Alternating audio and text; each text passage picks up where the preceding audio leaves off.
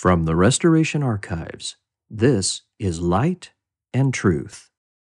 This lecture by Denver Snuffer, entitled Priesthood, was originally recorded in Orem, Utah on November 2nd, 2013, in front of a live audience. Oh, welcome, welcome Saturday morning. Um, I guess in some parts of the world, in some groups, subgroups, it's Sabbath morning even still. Um, 40 years ago, I had been a member of the church for almost two months. Bishop uh, Ernie Ellsworth, he would be transferred. He worked for the Navy, although he was a civilian. He would be transferred to Hawaii um, shortly after I left New Hampshire, but he was still bishop at that point. And um, he called me to be the ward newsletter uh, writer for the Portsmouth, New Hampshire ward. That was the first calling I had in the church. Although before that, um, I had uh, the fellow who ordained me to the Aaronic priesthood, um, George Hoger. He was the Elders Quorum president. He ordained me. I mean, his line of authority, a topic that we might look at a little today.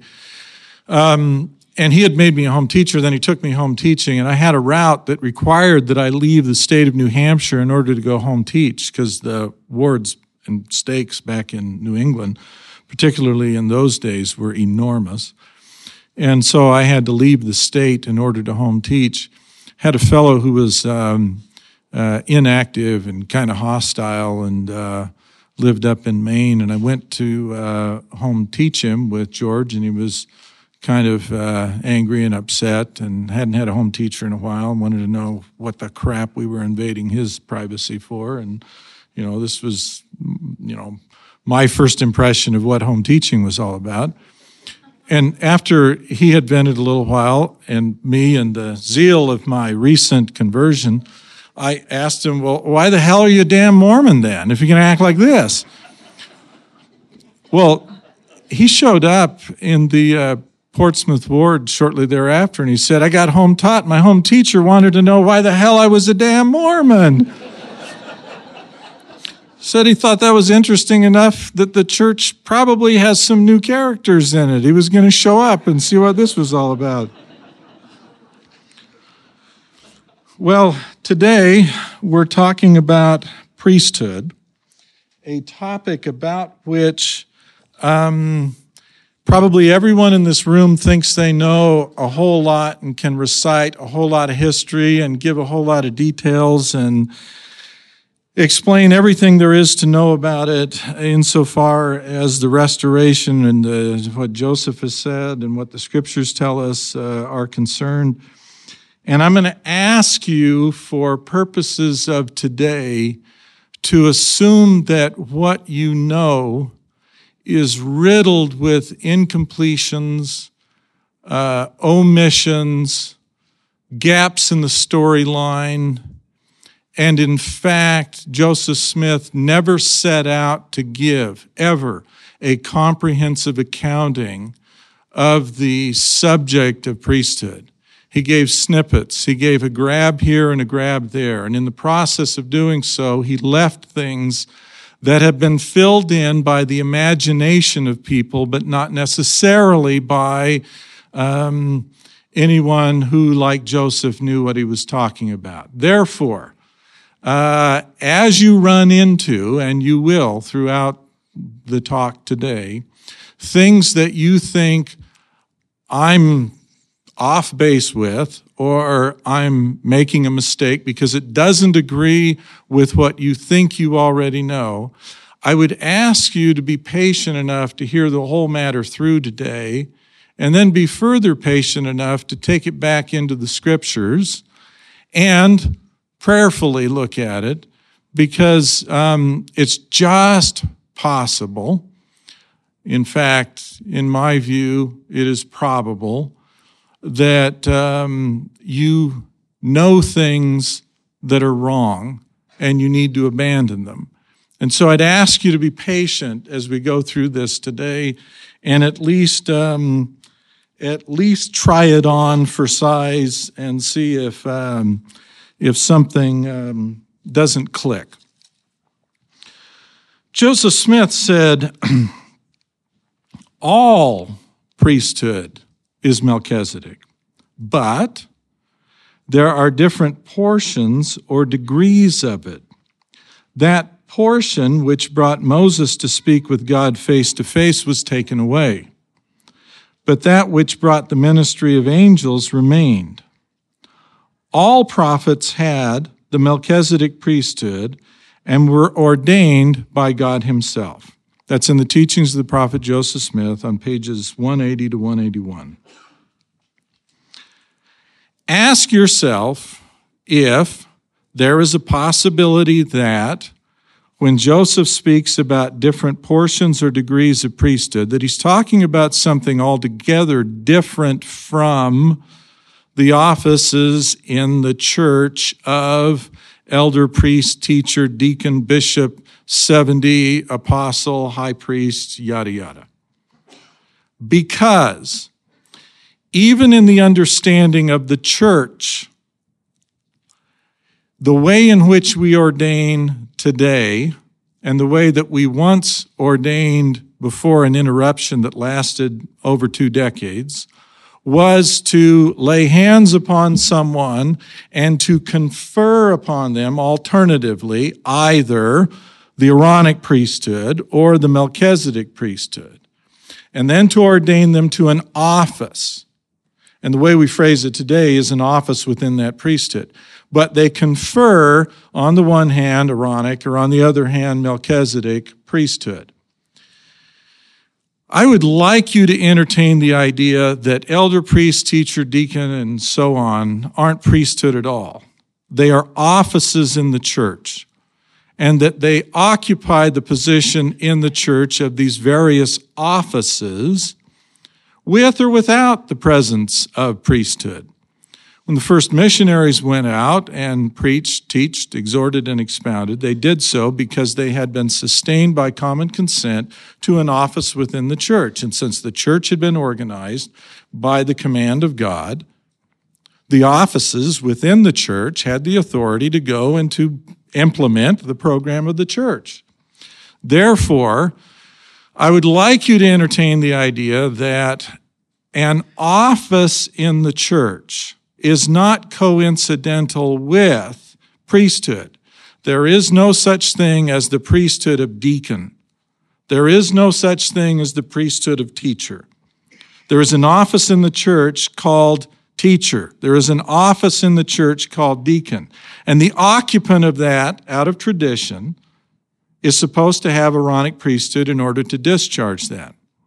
However, within the church, we also sustain as teachers, for example, gospel doctrine teachers, females who hold the office of gospel doctrine teacher within the church. What is the difference between the office of gospel doctrine teacher that we sustain by our common consent on the one hand, and teacher in the Aaronic priesthood teacher held by someone with the Aaronic priesthood on the other hand. We make a big deal out of the offices in the church which are associated with Aaronic priesthood. However, they are offices in the church. They were offices in the church to begin with, they are offices in the church yet today. And priesthood and offices in the church are not necessarily coincident with one another. So when Joseph says that there are different portions or degrees, that all priesthood there is, all priesthood is Melchizedek, but there are different portions or degrees of it. I want to suggest to you that he is not talking about offices in the church. I want to suggest to you that instead, what he's talking about is a continuum that I hope by the end of today we have some greater appreciation or understanding of. So, if we turn to the oath and covenant of the priesthood that's contained in Doctrine and Covenants 84, and uh, that's something about which we all think we know because as parents, we've heard our kids go through this, as adults, we've had it parsed through. But if you look at it, with the idea that all priesthood is singular and that there are merely different portions or degrees of it. Starting at verse 33 of section 84 For whosoever is faithful unto the obtaining of these two priesthoods. Now, I want to pause there for a moment because here in Revelation, given through Joseph Smith, is a statement by the Lord in Revelation to Joseph in which he calls it two priesthoods. And yet Joseph explains there's only one. There's only one, and the one is Melchizedek, but there's different portions of it. Here in the Revelation, it's dividing it into two. Therefore, there are two portions of it, or two distinctions, and um, the possibility that those two distinctions are significant enough that they warrant treatment in the plural instead of the singular shows up right here in the Revelation. I think Joseph knew what he was talking about. I think the Lord knows what he's talking about because they're trying to get ideas across into our minds that we tend to resist. Now, I should mention as a footnote that there were, there were discussions in the leadership of the church about what was required in order to pass along priesthood. And during the administration of uh, Heber J. Grant for a period of over two decades, he ceased the practice of conferring priesthood upon people, but he had them only ordained to an office in the church. Therefore, whenever someone was ordained to priesthood during that two decade plus time period, they were ordained to an office. After the death of Heber J. Grant, the practice was reverted again, and they began to confer priesthood in addition to ordain in, into office. But um, that is something that Heber J. Grant, at least, did not think occupied any significance. So when I tell you there is a difference between an office in the church and the priesthood, um, Heber J. Grant, at least, would say that I'm dead wrong on that point, and I don't know what, he, what I'm talking about. Um, but entertain the idea and see where it takes you. There are in the church, uh, well, whoso is faithful unto the obtaining of these two priesthoods of which I have spoken, and the magnifying their calling. See, priesthood is not simply yada, yada, yada, ipso facto, uh, canoris mundorum, uh, um, there you are. It requires, see, you get it, but then faithful to obtain, and then faithful to magnify, and faithful to magnify it as a calling. Calling uh, being an operative word there that means ser- service, are sanctified by the Spirit unto the renewing of their bodies. Sanctified by the Spirit, renewing their bodies. These things have meaning. Perhaps we'll get to that at some point. They become the sons of Moses and of Aaron, and the seed of Abraham, and the church and kingdom and the elect of God. See, they become, but they become as a consequence of having been sanctified. They become sanctified because they magnified their calling. They had to first obtain the priesthood, and the obtaining of the priesthood requires something that is faithful. And you ought to ask yourself, faithful to what? And always it is faithful to Him to our Lord, the one who redeems. All of these things flow together as one continuum. It's not just, I got ordained. Doesn't matter that you got ordained. There's a process that's involved after ordination in which you follow these steps. We, we read it as one sentence and say, there it is. He was faithful. I mean, he passed the bishop's interview. He obtained it. That is, he sat down there and they got a certificate. I mean, when I was uh, on the High Council, I was the one responsible for fetching the Melchizedek priesthood certificates and delivering it to him.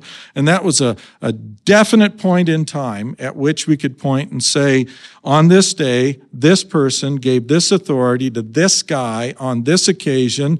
And when that happened, he also got a line of authority. When I got ordained to be a high priest, the uh, stake president handed me a line of authority, which when I looked at, I found mistakes in. And I went back and I did the research and I corrected the line of authority. Then I went back to my stake president. And I said, uh, You gave me your line of authority, but it was wrong. Here's the right one. And then he had to go find all of the people that he had ordained and correct that. Some fellow in the line had thought it would be more commendable to have been ordained by Marion G. Romney after he was an apostle rather than as he was when Marion G. Romney was called to be the bishop, and he called this fellow to be his counselor. And so Marion G. Romney was ordained to be a high priest, to be the bishop, and he ordained this other fellow to be a high priest and his counselor. And then subsequently, when Marion G. Romney got to be an apostle, this guy hailed his priesthood line from the date on which Marion G. Romney became an apostle, which screwed the whole line up. And therefore, I had to fix that, and, and President Pugh was grateful. But it imposed upon him the obligation then to go back and straighten out all those whom he had ordained. Well, that's neither here nor there. Um, they become the sons of Moses and of Aaron and the seed of Abraham and the church and kingdom and the elect of God. I spoke in Centerville about what it meant to be the seed of Abraham. You ought to listen to that talk. We, we don't have time. We have to accumulate. We have to aggregate information and we got to assume that you've got what we've talked about before so that we can press on. Once you have done those, also all they who received this priesthood, now it's in the singular. Now it has been reduced back to the unitary. Now we're talking about that which is the fullness. We're now talking about something other than the different portions. We're talking about this priesthood. Receive me, saith the Lord. We take that to mean that, not actually the Lord, for goodness sake, but to mean rather instead that if you have this priesthood, somehow the Lord has received you. Somehow, if you've got this, you belong to Him in some metaphysical sort of fashion, in which, on account of having priesthood, I am received of Jesus. Take the words literally and say to yourself, if you've got this, if this is what you have managed to accumulate, then one of the evidences of having accumulated it will be receiving the Lord. For he that receiveth my servants receiveth me. I suggested in Centerville that the word servants in this context meant angels. An angel the word is derived from a Greek word that simply means messenger. And the messenger can't be on their own errand. They have to have a message that is being brought from another, the other being the Lord.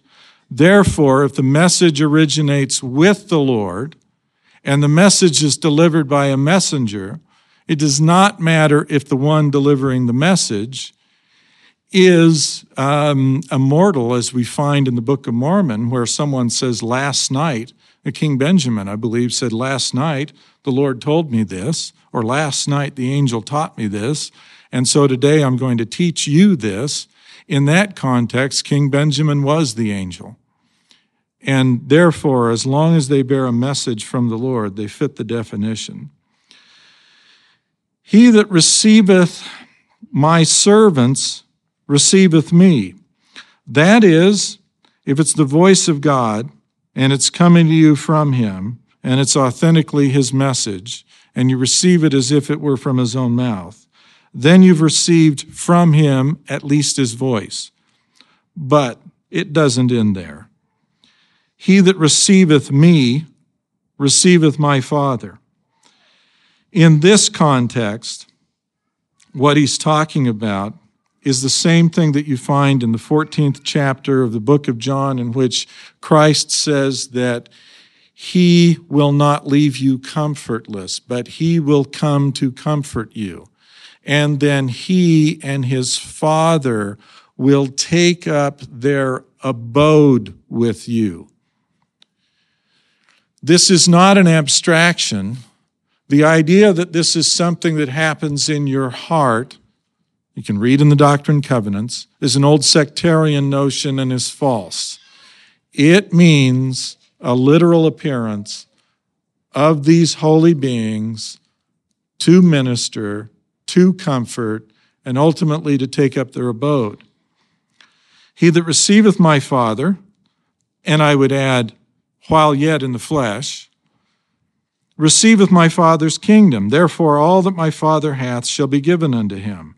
And this is according to the oath and covenant which belongeth to the priesthood. And what is that oath and that covenant? It is the Father's word, which cannot be broken. It's not something you aspire to, but it's something you accept by the conditions that are set out in Doctrine and Covenants, section 84. It is something which received by an oath and a covenant given by the one who can give covenants, just as we talked about in Centerville. It's a covenant which originates from God. It is His word, which cannot be broken. Therefore, when the Father covenants that you're going to inherit, it is a covenant that will surely come to pass. Therefore, all who received the priesthood, singular, implying it in its fullest manifestation, received this oath and covenant of my Father.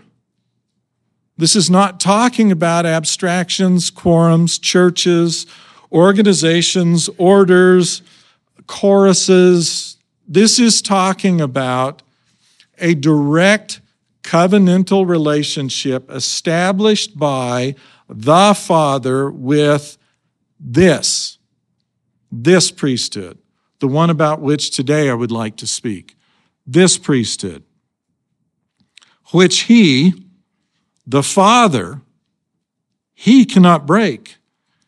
Because if he were to break this, once he has made this covenant with someone, he would cease to be God. And he cannot do that. Therefore, this covenant cannot be broken by him neither can it be moved. That is, once the Father has made that covenant, earth and hell cannot make it otherwise. But whoso breaketh this covenant after he hath received it, and altogether turneth therefrom, shall not have forgiveness of sins in this world nor the world to come. A curious statement if your view of this priesthood is the mechanism you understand through the agency of the church and the various quorums that result in someone becoming Melchizedek priesthood holder and an elder. Does that mean that when an elder drifts off into inactivity in the church, that he is not going to have forgiveness of sins in this world or the world to come? It doesn't mean that at all it's not talking about what has gone on in the church, and it's not talking about receiving an ordination and participating in an elders quorum or, thank God, uh, high priest group. The string of obscenities that parse through my mind during any given high priest group just it's it's a good thing that that you're you're not always talking out loud. Sometimes I want to and then say, did, did, I say that or did I just think that? But I bite my tongue. But here, here in 42, now 41 is talking about the condition of having arrived at the point in which the covenant has been established with the Father. That covenant. If you turn from that, because you are turning from the Father. You are in a state at this point of willful rebellion against he who has called you to be his son, against him who sits on the throne in the midst of all eternity, from whose throne he sustains everything that exists, including everyone in this room and this creation itself. You have been in contact with him and you've turned from him.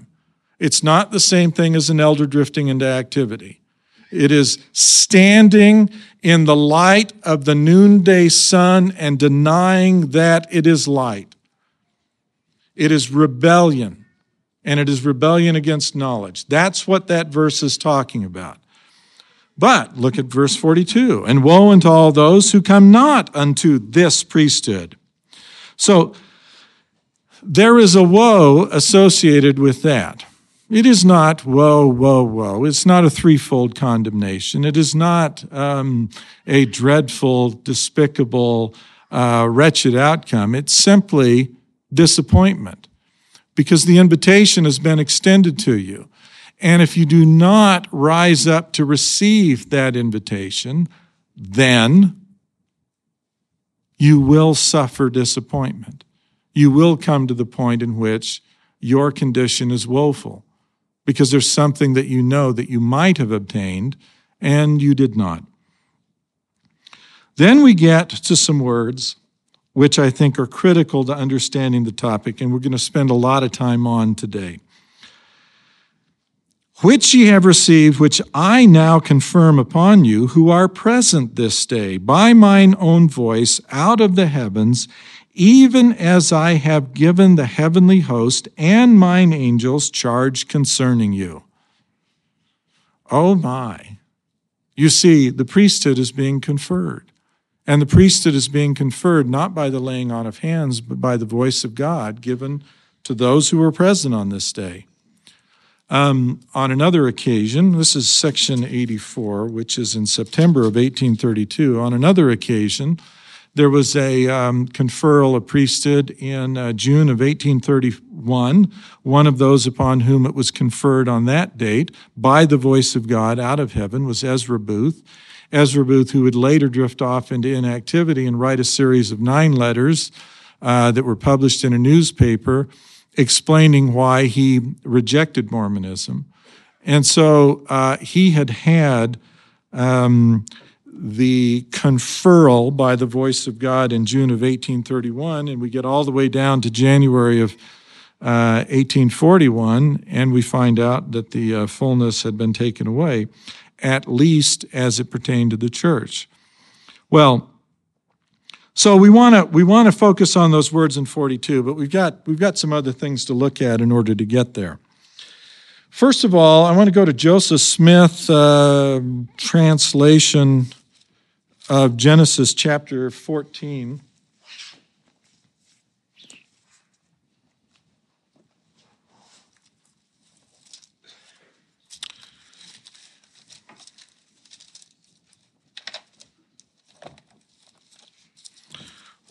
which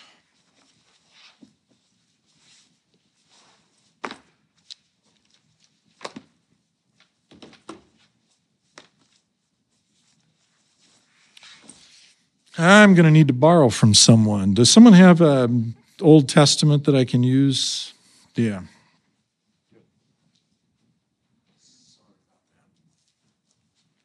I've, I've taken that and I've stapled it separately. Um, and apparently it's in my bedroom.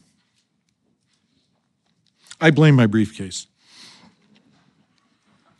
So, Genesis chapter 14, um, uh, this is in the back of your, um, of your Bible. Um, verse 26 Now Melchizedek was a man of faith. By the way, Melchizedek is a, um, is a title, it's a name title. Um, it's, uh, it's a compound of two words one is king and one is priest. And uh, therefore, in one sense, it's a name title, in another sense, it's a new name. And it's, it's not the birth name given to someone, rather, it is, um, it is the uh, new name title, which is fashioned after Christ.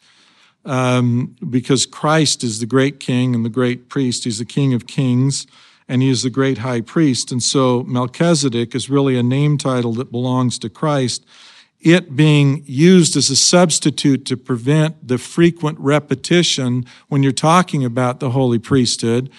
The, the, the, correct full name would be the holy priesthood after the order of the Son of God. To, but to prevent the too frequent repetition of that, Melchizedek, which is a name title for Christ, got used as a substitute. But Melchizedek, that is the person who, who grew up to become the one that got that name title, was a man of faith who wrought righteousness. And when a child, he feared God and stopped the mouths of lions and quenched the violence of fire. This is Melchizedek as a child. This is Melchizedek doing something by faith. And thus, having been approved of God, he was ordained. That is, ordination occurred after faith. Can a man heal by faith without priesthood? Of course they can.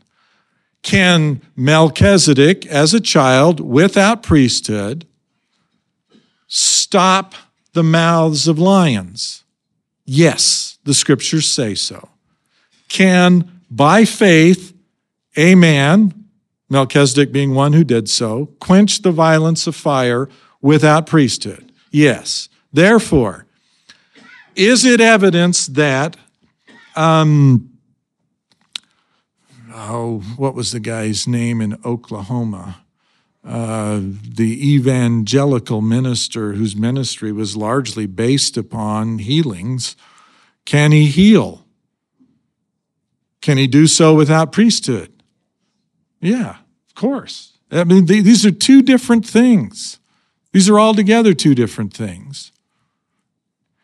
So Melchizedek accomplished these things by faith, and then having accomplished these things by faith, God ordained him a high priest after the order of the covenant which God made with Enoch, it being after the order of the Son of God.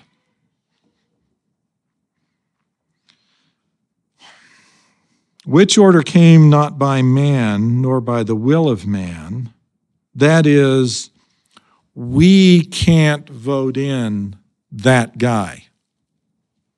We can't hope and pray and sustain with our prayers and faith and confidence that guy.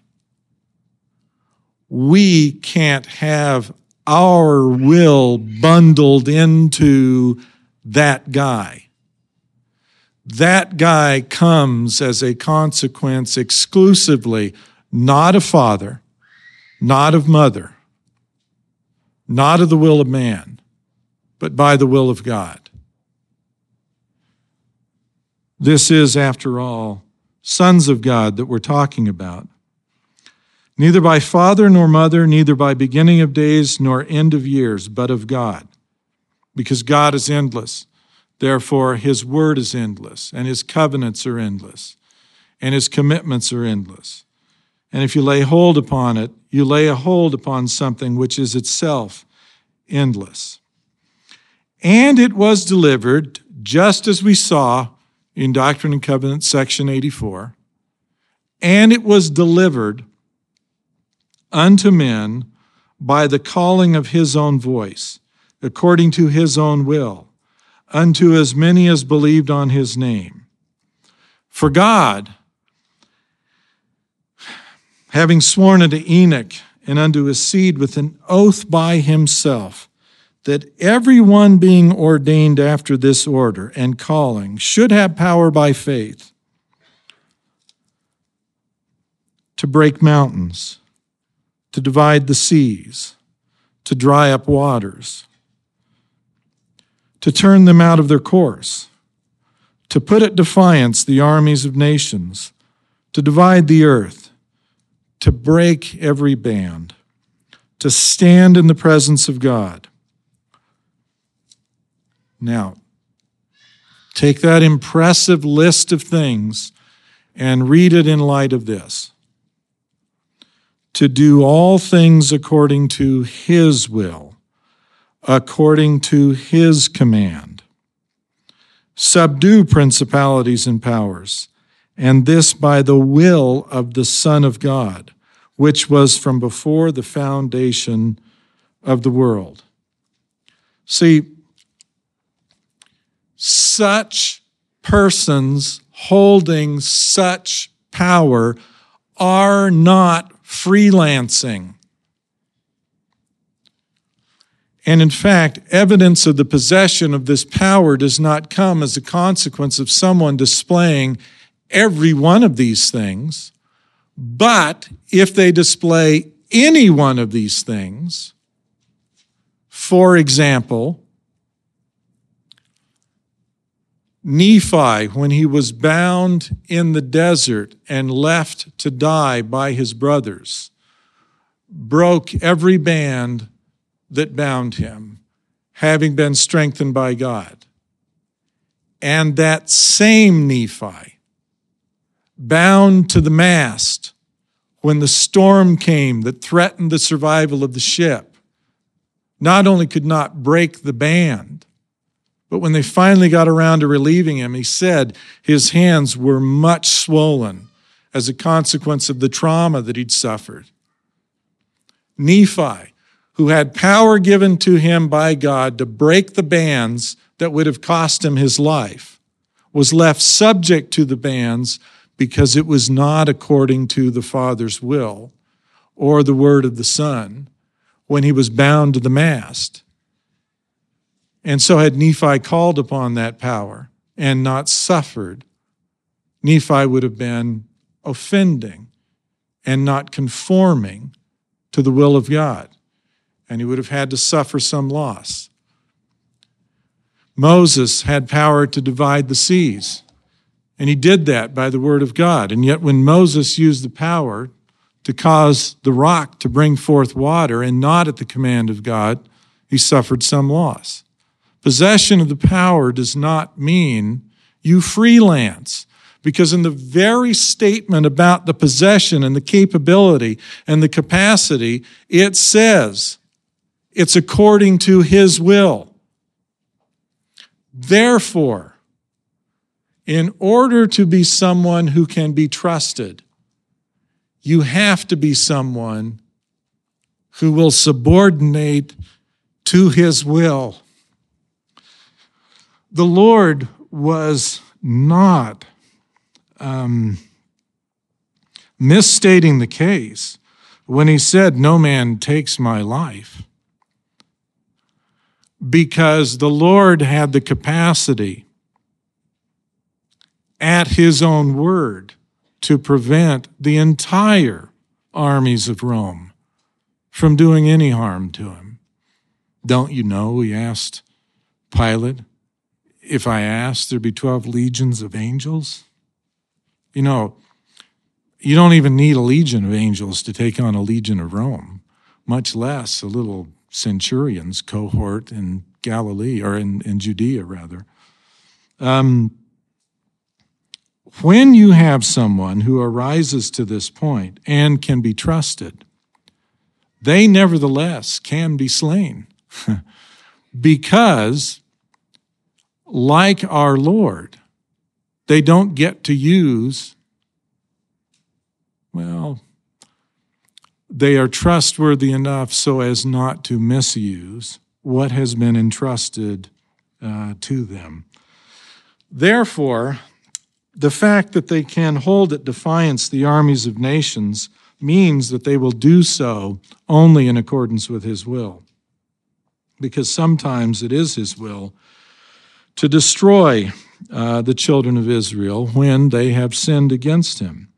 And then they have to detect the error and repent of it before they can go forward.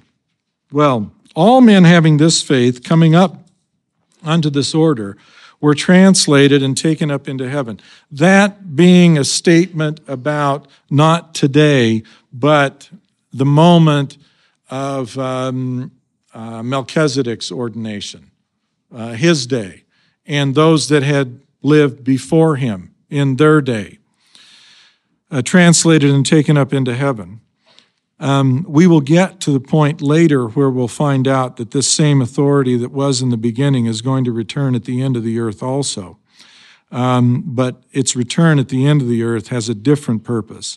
At the beginning of the earth, this was the purpose and now Melchizedek was a priest of this order. Therefore, he obtained peace in Salem, was called the Prince of Peace. That also is one of the titles given to the Lord, the Prince of Peace. His people wrought righteousness and obtained heaven, and sought for the city of Enoch, which God had before taken, separating it from the earth, having reserved it unto the latter days or the end of the world.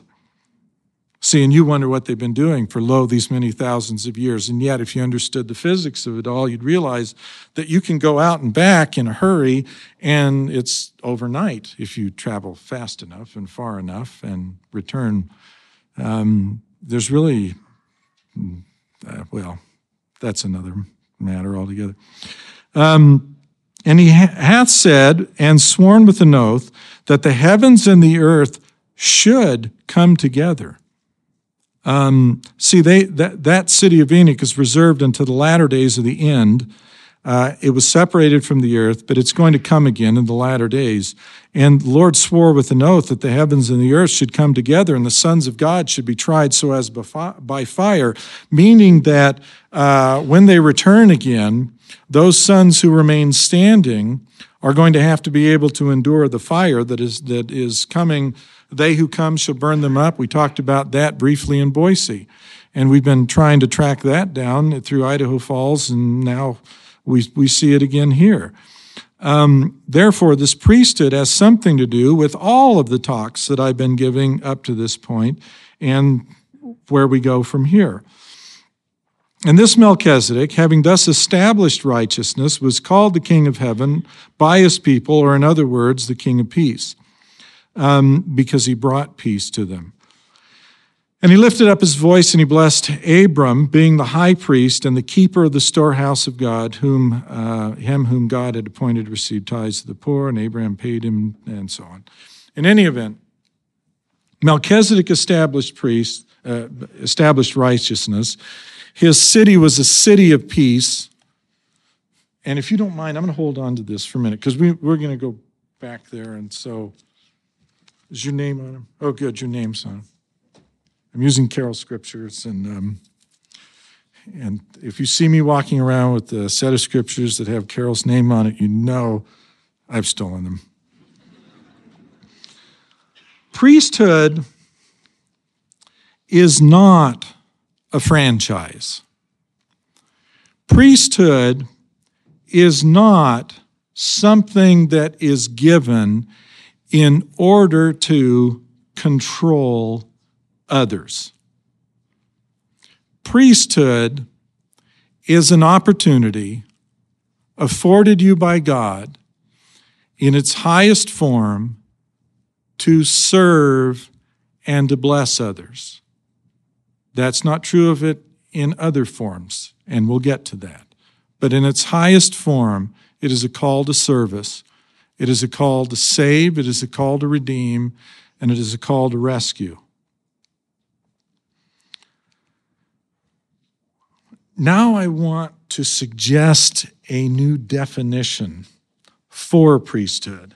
And I want to go to Doctrine and Covenants, section 121, and read some old familiar words, and then see if today we can um, we can pour some meaning into this.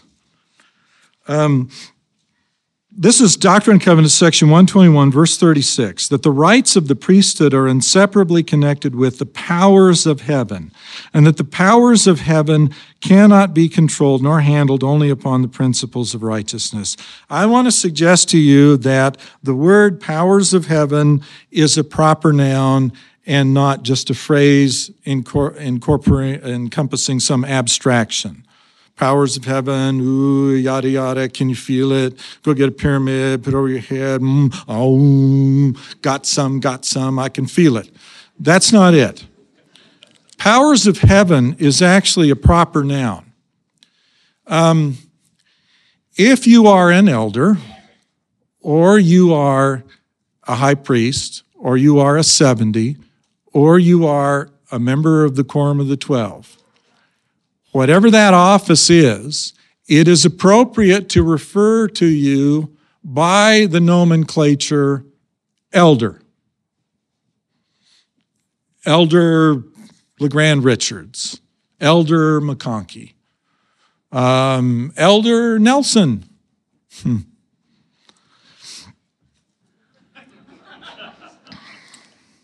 Good thing we can't hear thoughts. Um, in any event, um, there is within the structure of the afterlife different rungs on Jacob's ladder. And they leak through in our scriptures, though Joseph never bothers parsing them. And whether you are talking about an angel or an archangel or a principality or a power or a dominion or a throne or a cherubim or a seraphim, it doesn't matter which one you are referring to. It is appropriate, just like it is appropriate to refer to all those offices as elder, to uh, refer to any and all of them as powers. The powers of heaven. Whatever rung these ministers may be upon, they are all powers. So I want to suggest to you that the real definition of priesthood is an association between mankind on the one hand and those on the other side of the veil on the other hand. It is a brotherhood. Oh my. And it is potentially also a sisterhood and it is a fellowship, and it is a ministry, if you will, in which there is connected together.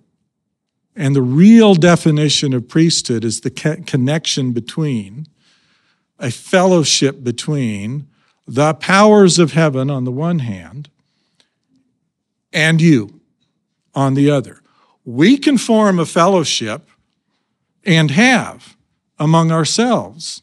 And we've ordained one another in our various fellowships, and we've called ourselves elders' quorums, and we've called ourselves uh, high priest group, and we've called ourselves all kinds of different bodies of fellowship, and they are, I suppose, a form of priesthood. There are others who have formed different kinds of associations and they are a form of priesthood. But the scriptures are talking about a relationship between powers of heaven and the recipient of authority. That is, priesthood is fellowship. And when you do something to sever that fellowship, then you have done something that damages, injures, hinders, or altogether departs from the fellowship that you had. And the powers of heaven cannot be controlled or handled only upon principles of righteousness. That they may be conferred upon us, it's true. But when we undertake to cover our sins, or to gratify our pride, our vain ambition, or to exercise control or dominion or compulsion upon the souls of the children of men in any degree of unrighteousness, Behold, the heavens withdraw themselves, and the Spirit of the Lord is grieved. And when it is withdrawn, amen to the priesthood or the authority of that man. So then, if one has this fellowship and has this authority, or is in fellowship with that group from which such power reckons, how is it then that you exercise that authority? Well, the answer is also contained in the same revelation. No power or influence can or ought to be maintained by virtue of the priesthood, only by persuasion, by long, by long suffering, by gentleness and meekness, by love unfeigned, by kindness and pure knowledge, which shall greatly enlarge the soul without hypocrisy and without guile. So if you find someone who is armed with this, what you're going to find is someone whose tool is persuasion, and who offers knowledge, and whose knowledge will not reckon merely from the writings, the theories, and the philosophies of men, but it will reckon rather from a higher place. I want to turn to Doctrine and Covenants, section 132, and take a look at that, because in here we then run into a brief description of um, some of that powers that exist.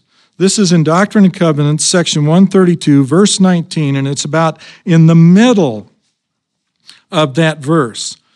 It says, You come forth in the first resurrection um, to inherit, and here are the words thrones, kingdoms, principalities and powers, dominions, all heights and depths. Those are, in fact, referring to different steps in the process of rising up to the place where God is. This is telling you something about the map to the afterlife. This is telling you something about how there is a hierarchy that is organized there. And you proceed, as Joseph said, from one step to the next. When you begin to climb a ladder, you always begin at the bottom and you go step by step until you reach the top. Well, there are those, and I'm not going to vouch for this, but I'll find it useful to use today. And I use this not because I'm trying to originate anything, but rather this is already out there. And so I don't think I'm speaking out of turn, rather like what Nephi did with Isaiah. If I can lay it at the feet of someone else, I can say, well, then I didn't break any confidences. In any event, the ranking goes angels, and then archangels, and then principalities, and then powers, and then dominions, and then thrones, and then cherubim, and then seraphim. The seraphim being those who dwell in everlasting burnings, the glorious ones, the ones who are flaming. For a description of them, uh, we've already looked at that in Doctrine and Covenants, section 10979. I'm not going to go there.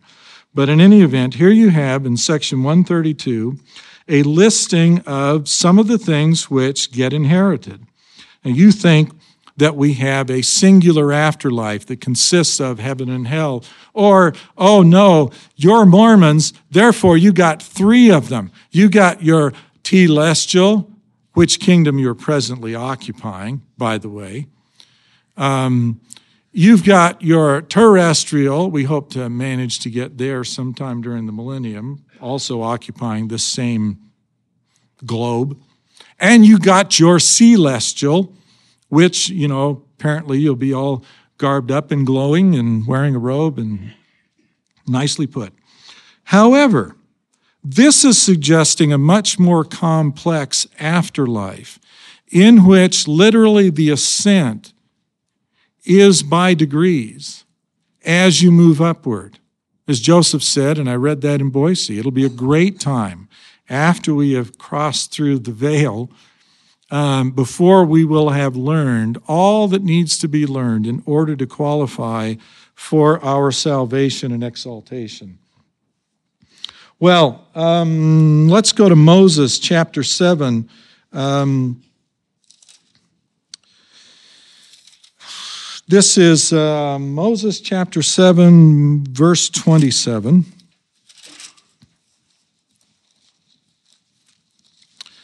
Um, Enoch beheld angels descending out of heaven, bearing testimony of the Father and Son, and the Holy Ghost fell on many, and they were caught up by the powers of heaven into Zion.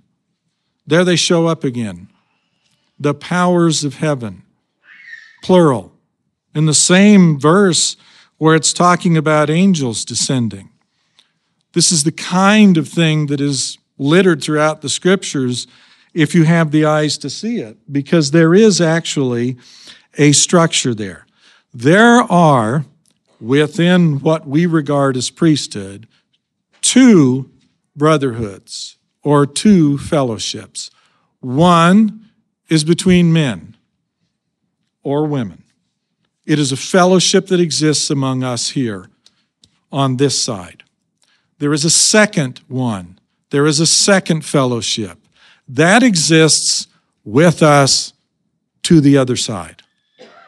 And on that other side, there is a fellowship or a priesthood.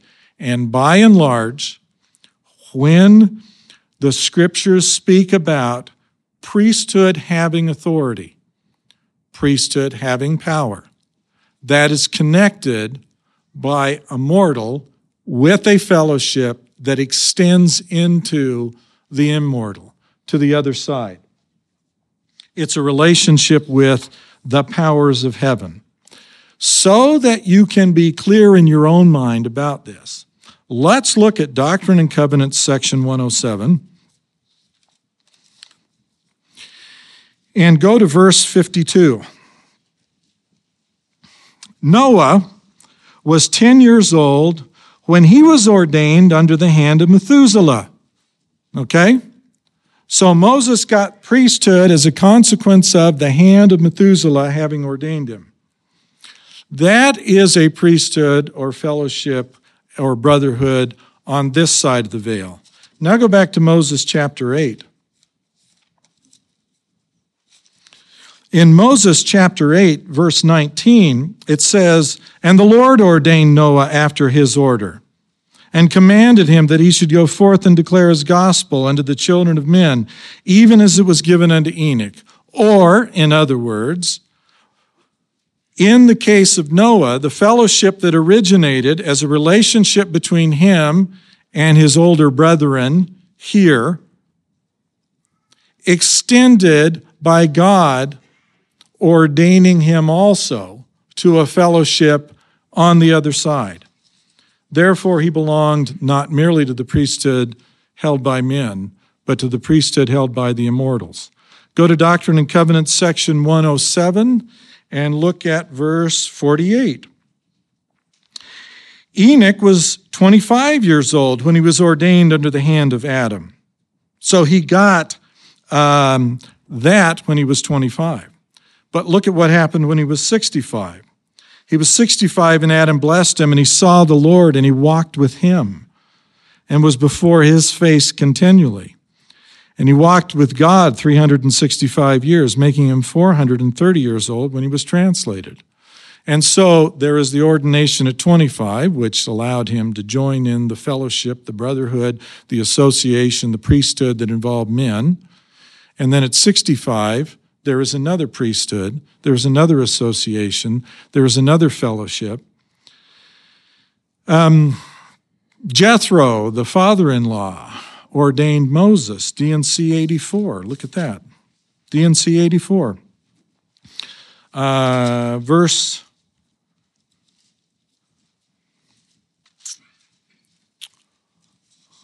six.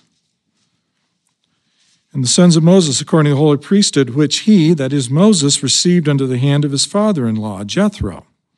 Okay? Then go over to verses uh, beginning at 21. Without the ordinances thereof and the authority of the priesthood, the power of godliness is not manifest unto men in the flesh, for without this no man can see the face of God, even the Father, and live.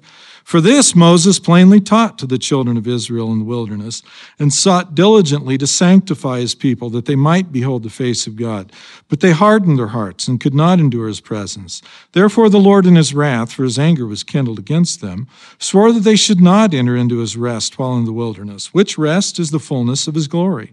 Therefore he took Moses out of their midst, and the holy priesthood also. If you go to Moses chapter 1, beginning at um, verse 1. The word of God, which he spake unto Moses at the time when Moses was caught up into an exceedingly high mountain. He saw God face to face. He talked with him. The glory of the Lord of God was upon Moses. Therefore Moses could endure his presence. And God spake unto Moses, saying, Behold, I am the Lord God Almighty. Threefold. Three titles. And endless is my name, for I am without beginning of days or end of years. It is not this endless, and behold, thou art my son. And so he was ordained by man, and he was ordained by heaven. You can see it in the case of Jacob. We'll look at that, and then we'll then we'll stop. Jacob. Go to uh, 2 Nephi chapter 5.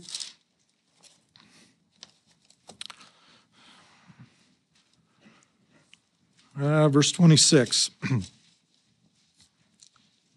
And it came to pass that I, Nephi, did consecrate Jacob and Joseph, that they should be priests and teachers over the land of my people. Then, if you go to Jacob chapter 1, and you look at verse 17, of Jacob chapter 1, you see Jacob saying, Wherefore I, Jacob, gave unto them words as I taught them in the temple, having first obtained mine errand from the Lord. Because Jacob didn't go out and commence a ministry of teaching, even to his own people over whom he had been consecrated as a priest, until he had first obtained that second ordination. Well, you can find it throughout if you look for it. Uh, the fact is that there are two there are two levels, uh, one of which requires a connection beyond the veil, and one of which is here. It is not enough, and you ought never be content, to simply have the um, association that exists here. Um, if you go to Doctrine and Covenants, section 84, verse 26, it talks about the lesser priesthood continued, which priesthood holdeth the key of the ministering of angels and the preparatory gospel.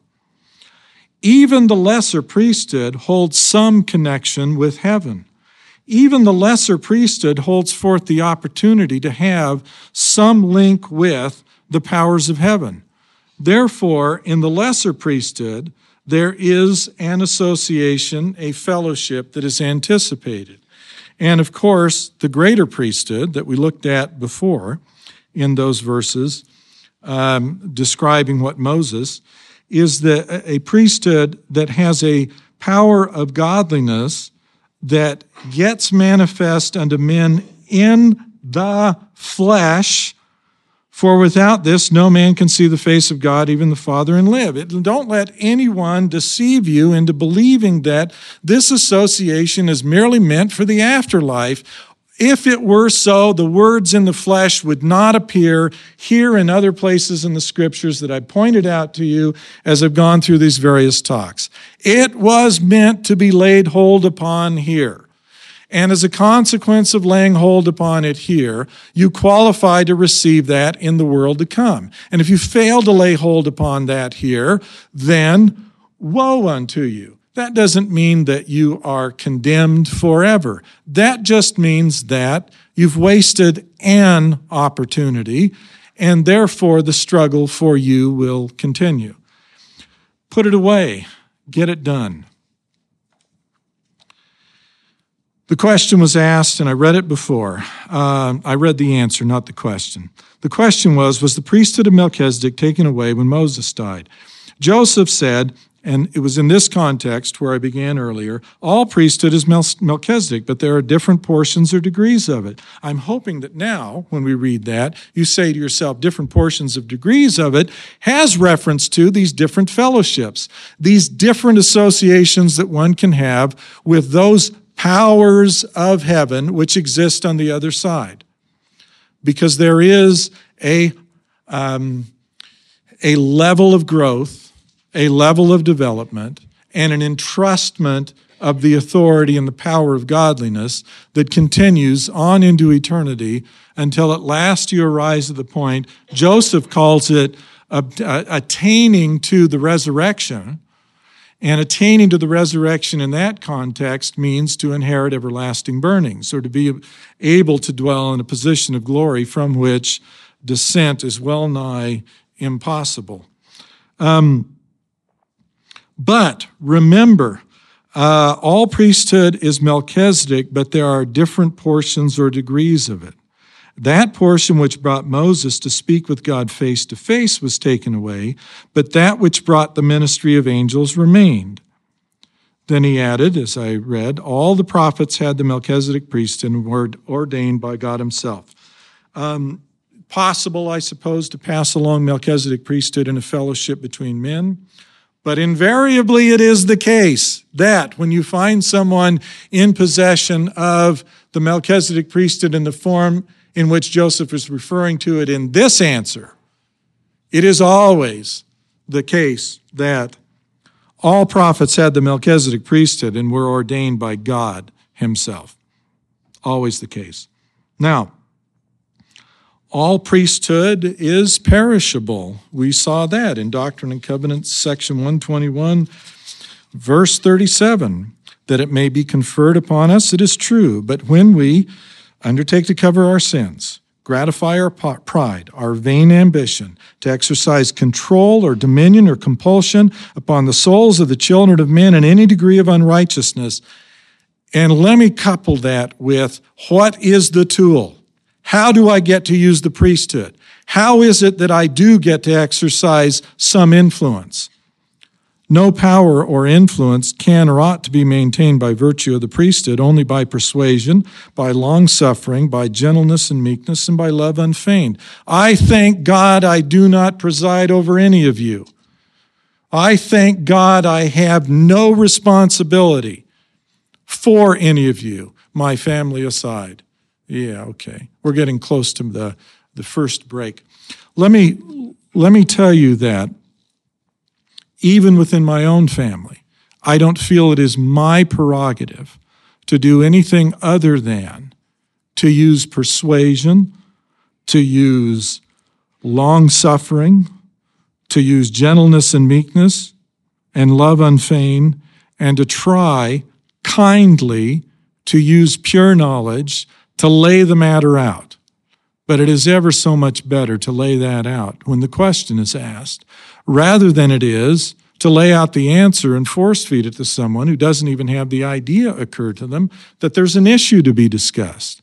One of the reasons why I solicited questions was to find out to what extent are you ready to hear something about something that confuses you.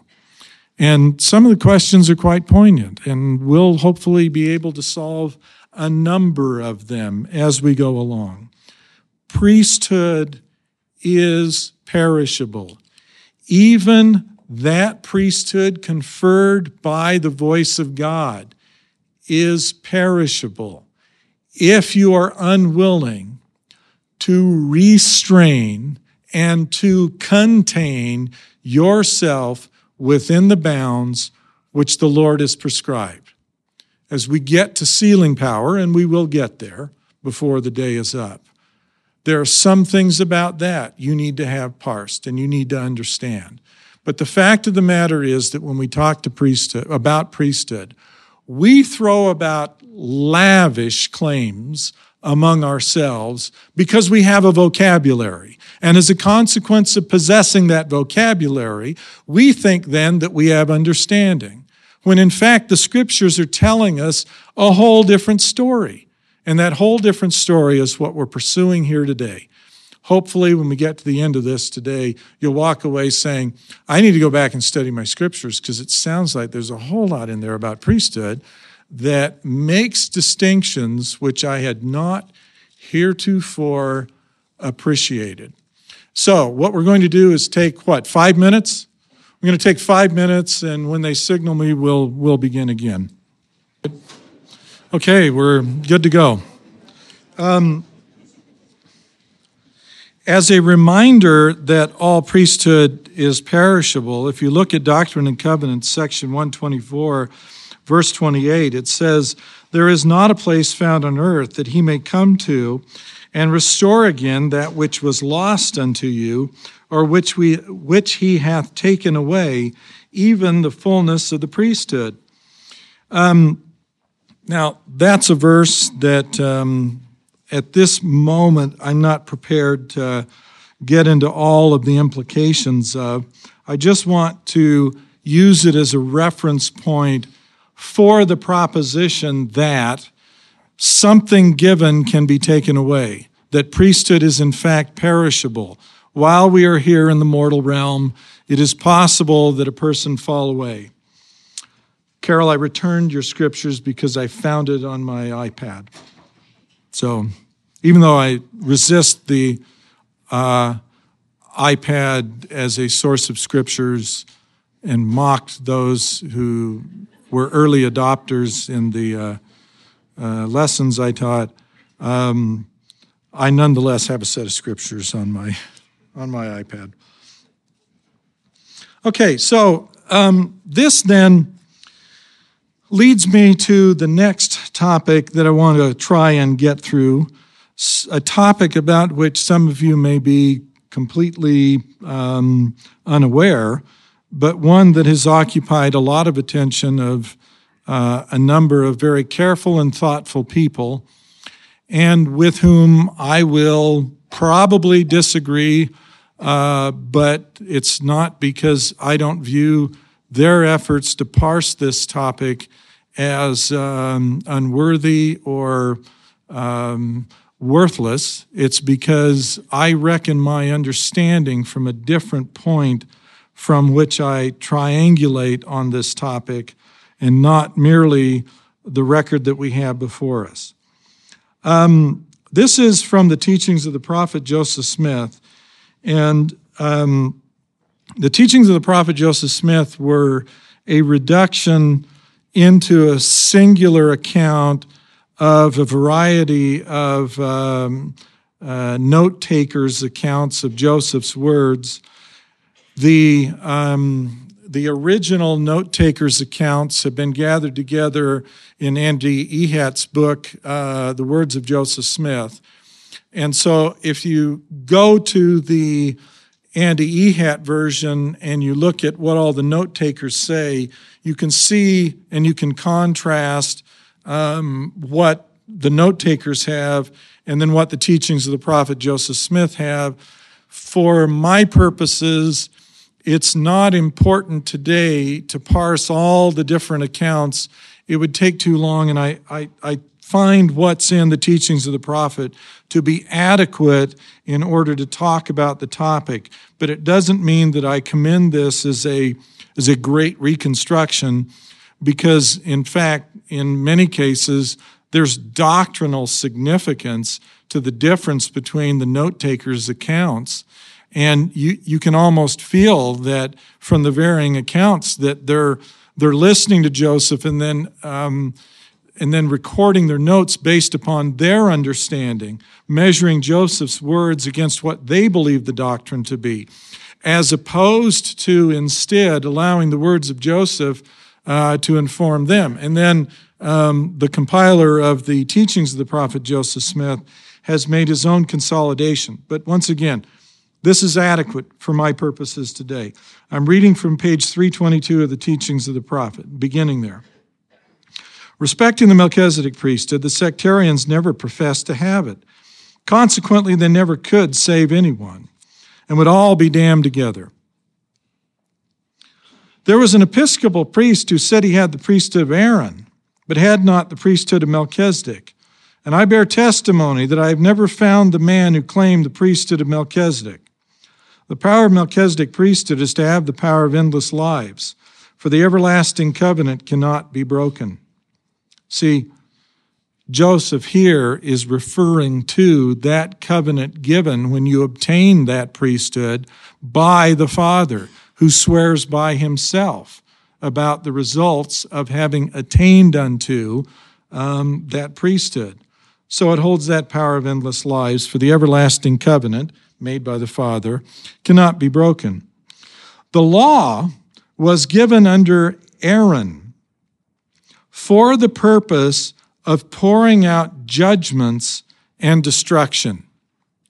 So the Mosaic law was given and the priesthood was accommodated in order to pour out uh, judgments and destruction. If you go to Doctrine and Covenants, section 1, there's this interesting um,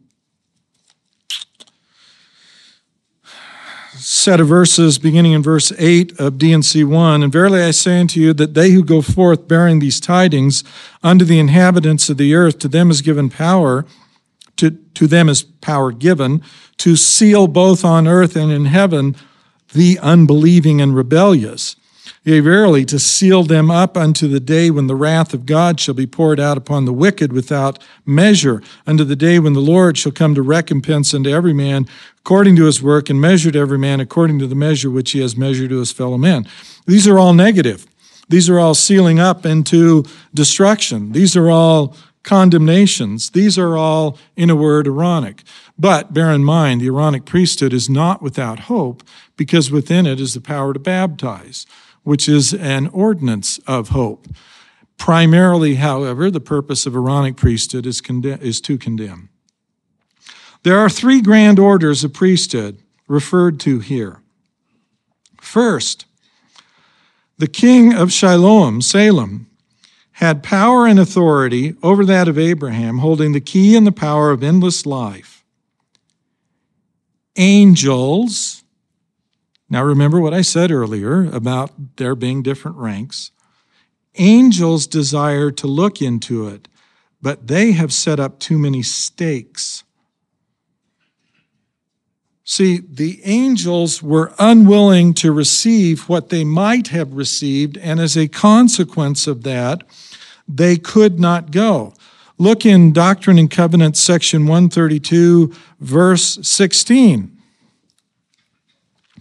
Therefore, when they are out of the world, they neither marry nor are given in marriage, but are appointed angels in heaven, which angels are ministering servants to minister for those who are worthy of a far more and an exceeding and an eternal weight of glory. Angels, in this context, if you will hear it, are included within Joseph's description of angels' desire to look into it, but they have set up too many stakes. As a consequence of their unwillingness to, to receive what God freely offers to all, and they're, they're hedging up their own way by their failure to develop that faith and confidence necessary to lay hold upon the blessings of heaven because they believe that those blessings are reserved for others and not for them because, as the uh, decanonized now lectures on faith suggest, they fear that they do not have the power to lay hold upon all the blessings which were entirely reserved and promised to them. Because they have not that faith required, they become limited in what they seek for and therefore what they obtain. God cursed the children of Israel because they would not receive the last law from Moses. The sacrifice required of Abraham and the offering up of Isaac shows that if a man would attain to the keys of the kingdom of an endless life, he must sacrifice all things. When God offers a blessing or knowledge to a man and he refuses to receive it, he will be damned. Which is why, when the Lord sets something in motion and begins to declare the truth again, and he offers a message that needs to be received, and it is not received by those to whom it is offered. The results are they refuse to receive the blessing or knowledge that is offered to them, and therefore they will be damned. Damned in this sense, meaning that they hedge up the way, that they limit the ability of God to confer upon them what they might have received. They partake of ultimately the sufferings of the damned because the pain of the mind is exquisite when they realize that they have not laid hold upon what God freely offered to give unto them. And therefore, they are their own condemnor and they are their own judge. The Israelites prayed that God would speak to Moses and not to them, in consequence of which he cursed them with the carnal law. Can you imagine if the children of Israel in that day were cursed by God because they said Moses must talk to God and not us? How much greater must be the damnation upon those who say, you must not talk to God because we have one who does so for you. And you're not entitled to receive anything beyond the bounds of your limited position in this beehive we've constructed. Damnable heresy, doctrines of devils, propounded by those who are purveyors of a false priestcraft, unauthorized by God, unsanctioned by Him. They suffer not themselves to enter in, and they will hedge up the way if you will heed them. There is no man. There is no man on his own errand in this world who can offer to you salvation. But if God sends a message, you'd better heed it. even if you find it difficult to hear. What was the power of Melchizedek? 'Twas not the priesthood of Aaron which administers outward ordinances and the offering of sacrifices. Those holding the fullness of the Melchizedek priesthood are kings and priests of the Most High God, holding the keys of power and blessings. Because the Aaronic holds and is given for judgments and destruction. The Melchizedek is given for blessing. And when someone claims to hold Melchizedek priesthood and they use it in order to offer up judgment and condemnation and control and compulsion and authority over the souls of men, and they refuse to constrain themselves to use persuasion only and gentleness and meekness, then you know you're listening to an Aaronic and not a Melchizedek authority. Because the office and the authority and the keys of the Melchizedek is to bless, it's to enlighten, it's to raise and to bring to you light and truth. In fact, that priesthood is a perfect law of theocracy and stands as God to give laws to the people, administering endless lives to the sons and daughters of Adam, because once again, it is always genealogical, it is always familial. It has always been turning the hearts of the children back to the fathers, the final father in that chain being Adam. Abraham says to Melchizedek, I believe all thou hast taught me concerning the priesthood and the coming of the Son of Man. So Melchizedek ordained Abraham and set him away. Abraham rejoiced, saying, Now I have a priesthood. Salvation could not come to the world without the mediation of Jesus Christ. How shall God come to rescue this generation? He will send Elijah, the prophet. The law revealed to Moses in Horeb never was revealed to the children of Israel as a nation. Elijah shall reveal the covenants to seal the hearts of the fathers to the children and the children to the fathers. This talk on this day by Joseph Smith is seven years after the uh, 1836 Doctrine and Covenants, section 110 incident. So Elijah shall reveal the covenants to seal the hearts of the fathers to the children and the children to the fathers. The anointing and sealing is to be called, elected, and made sure. Without father, without mother, without descent, having neither beginning of days nor end of life, made like unto the Son of God, abideth the priest continually. The Melchizedek priesthood holds the right from the eternal God, and not by descent from father and mother.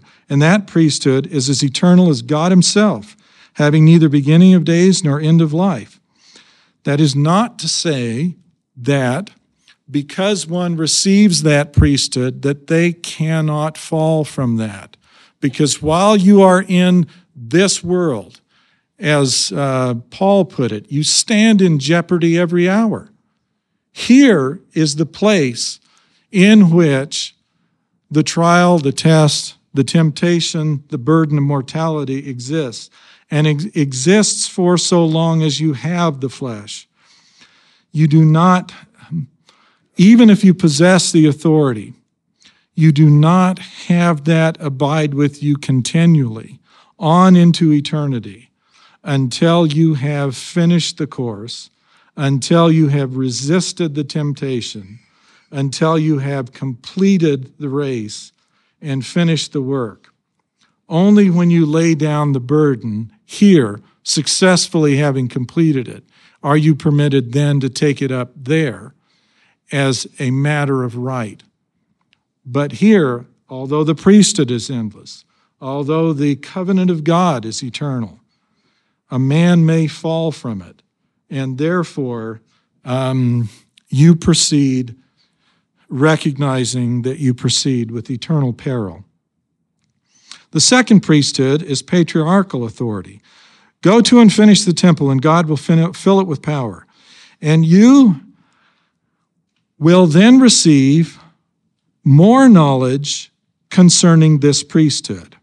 Now, there is a controversy in which almost to a man, all of those who have researched the subject have reached the conclusion that Melchizedek priesthood is greater than patriarchal priesthood and that Levitical priesthood is inferior to them all. So that if you were, as those who have researched it, ranking them, you would say it is Levitical and then patriarchal and then Melchizedek, and that that's the way in which it's parsed.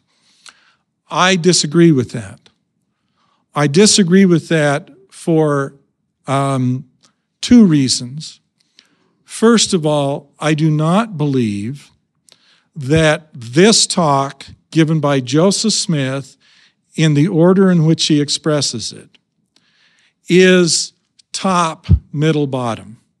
I believe it is middle, top, and then he picks up the bottom with Levitical. The other reason why I think patriarchal ought to be viewed as the highest form is because the priesthood which began with Adam was priesthood which was after the order of the Son of God. And that that priesthood after the order of the Son of God descended from Adam down to the time of um, Enoch. And then it, it got renamed the priesthood after the order of Enoch. And then later it got renamed the priesthood uh, after the order of Melchizedek or the priesthood of Melchizedek. When Adam promises that the priesthood that was in the beginning is going to return at the end of the world also, he is talking about a return at the end of the world of that priesthood which was held by the original patriarchs, a time when, for generations, it was unitary. There was only one. And the, the designation, the correct designation of that priesthood is the holy priesthood or the holy order after the order of the Son of God. It's a long name, but it was that priesthood that was held by the patriarchs. As a consequence of it being that priesthood held by the original patriarchs, which was in the beginning of the world and is to return at the end of the world also, I prefer to regard the highest order under the name designation of patriarchal priesthood.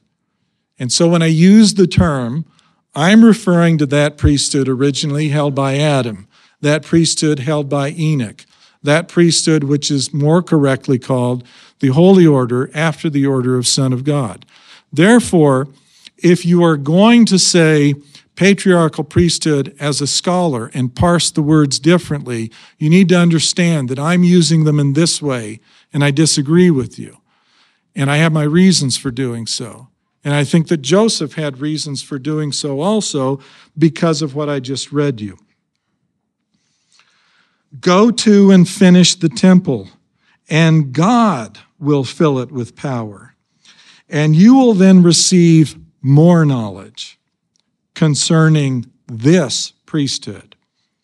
I'm suggesting to you that something which by its nature required the completion of the temple and required the presence of God which relates to the revelation given in January of 1841 that I read a few minutes ago. For there's not a place found on the earth that he may come to and restore again that which was lost unto you, or which he hath taken away, even the fullness of the priesthood. It requires him, God, to come to that place, and for him, God, to restore to you that which has been taken away the fullness.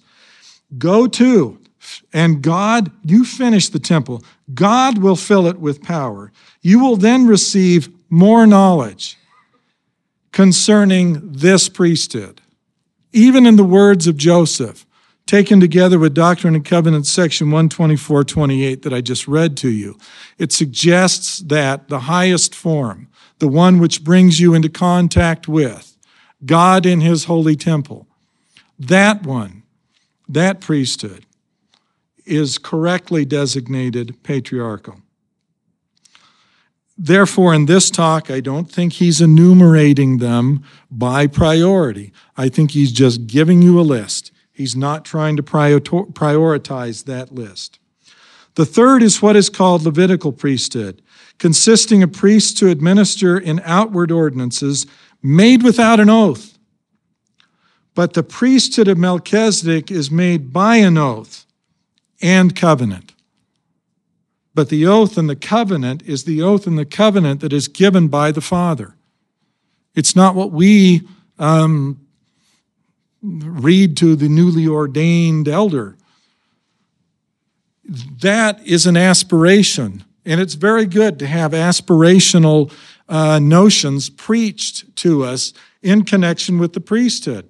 But aspiration is not reality. And knowledge concerning the content is not possessing the same thing as the covenant itself. And therefore, if you're going to receive the covenant which cannot be broken, the covenant which cannot be broken is obtained by and from the Father. The Holy Ghost is God's messenger to administer in all those priesthoods. You see, um, it was by faith and the power of the Holy Ghost that Melchizedek did all that he did. And if someone gets um, possession of any or all of these priesthoods, the way in which the priesthood proceeds is in accordance with the power of the Holy Ghost. Joseph just said it's by the power of the Holy Ghost. So, let me ask you the question and you answer it yourself. Let us assume the case that a woman is filled with the Holy Ghost, rather like Anna in the temple when Christ was brought. And Anna, by the power of the Holy Ghost, prophesies concerning the young boy, the babe, that was brought to the temple.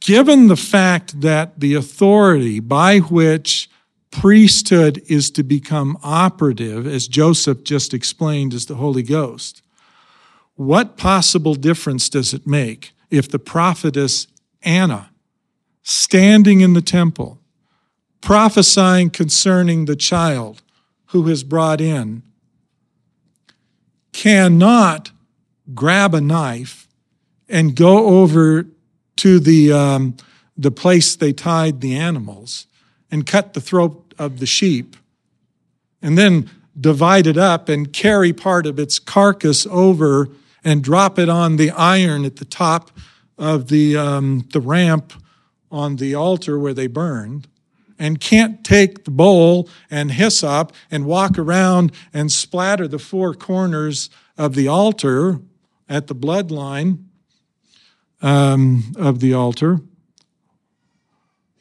Why would it be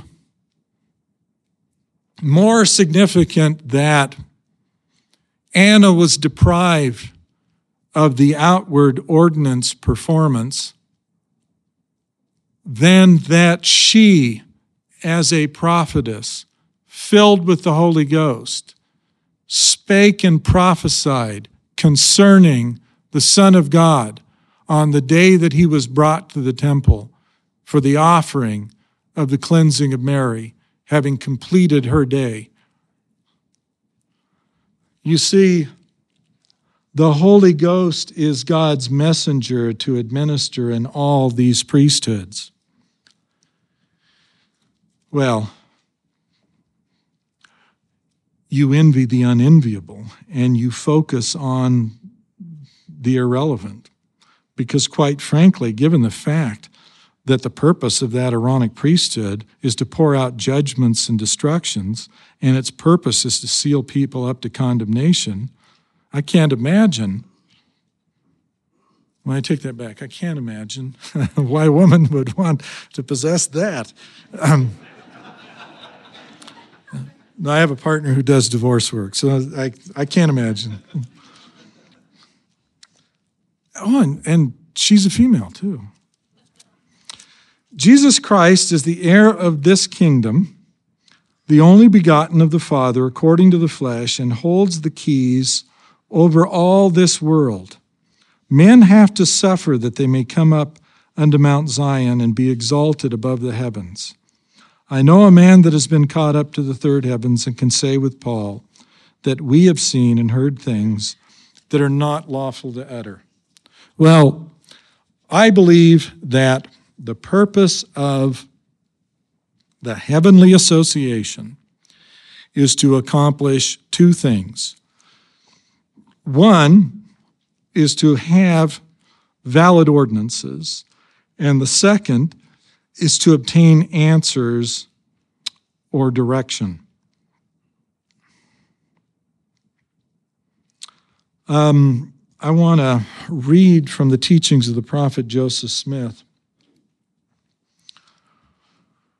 Where did the kingdom of God begin? Where there is no kingdom of God, there is no salvation. What constitutes the kingdom of God? Where there is a prophet, a priest, or a righteous man unto whom God gives his oracles, there is the kingdom of God. And where the oracles of God are not, there the kingdom of God is not. In these remarks, I have no allusion to the kingdoms of this earth. We will keep the laws of the land. We do not speak against them. We never have, and we can hardly make mention of the state of Missouri, of our persecutions there, but what the cry goes forth that we were guilty of larceny, burglary, arson, treason, murder, which is false. We speak of the kingdom of God on the earth, not the kingdom of men.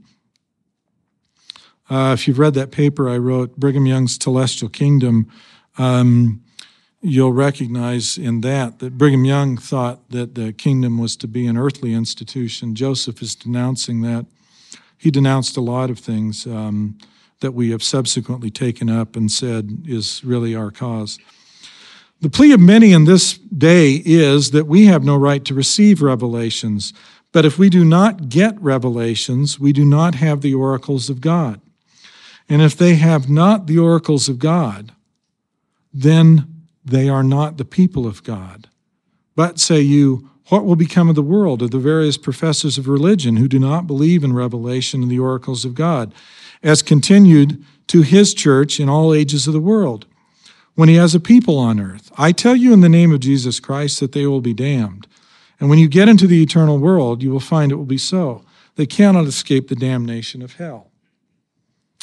The oracles of God, meaning the revelations of God, and the revelations of God were given to us from Joseph Smith as the foundation, as the uh, font from which we draw. But it was always intended that there should arise in you the power of obtaining oracles for yourself. As touching the gospel and baptism that John preached, I would say that John came preaching the gospel for the remission of sins. He had his authority from God, and the oracles of God were with him and the kingdom of God for a season seemed to rest with John alone. The Lord promised Zacharias that he should have a son who was a descendant of Aaron. The Lord having promised that this priesthood should continue with Aaron and his seed throughout their generations. Let no man take this honor upon himself, except he be called of God, as was Aaron. And Aaron received his call by revelation. An angel of God also appeared unto Zacharias while in the temple and told him that he should have a son whose name should be John, and he should be filled with the Holy Ghost. Zacharias was a priest of God and officiating in the temple, and John was a priest after his father. And he held the keys of the Aaronic priesthood and was called of God to preach the gospel of the kingdom. The Jews, as a nation, having departed from the law of God and the gospel of the Lord, prepared the way for transferring it to the Gentiles. But, says one, the kingdom of God could not be set up in the days of John, for John said the kingdom was at hand. But I would ask you if, if uh, it could be any nearer to them than to be in the hands of John. The people need not wait for the days of Pentecost to find the kingdom of God, for John had it with him. And he came forth from the wilderness, crying out, Repent ye, for the kingdom of God is nigh at hand. As much as to say, Out here I have got the kingdom of God, and you can get it, and I am coming after you. And if you don't receive it, you will be damned. And the scriptures represent that all Jerusalem went out unto John's baptism. There was a legal administrator, and those that were baptized were subjects for a king. And also the laws and oracles of God were there. Therefore, the kingdom of God was there, for no man could have better authority to administer than John. And our Savior submitted to that authority himself by being baptized by John. Therefore, the kingdom of God was set up on the earth, even in the days of John. John was a legal administrator. Christ recognized him, even though there was an existing priestly authority he also respected, who were in control of the temple at Jerusalem. That's me, I'm inserting. That's not reading from the teachings of the prophet.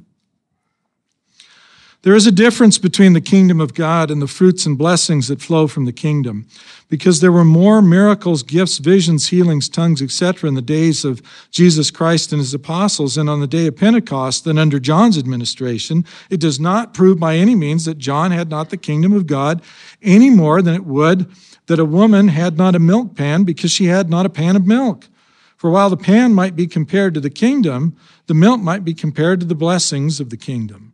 John was a priest after the order of Aaron and had the keys of that priesthood and came forth preaching repentance and baptism for the remission of sins.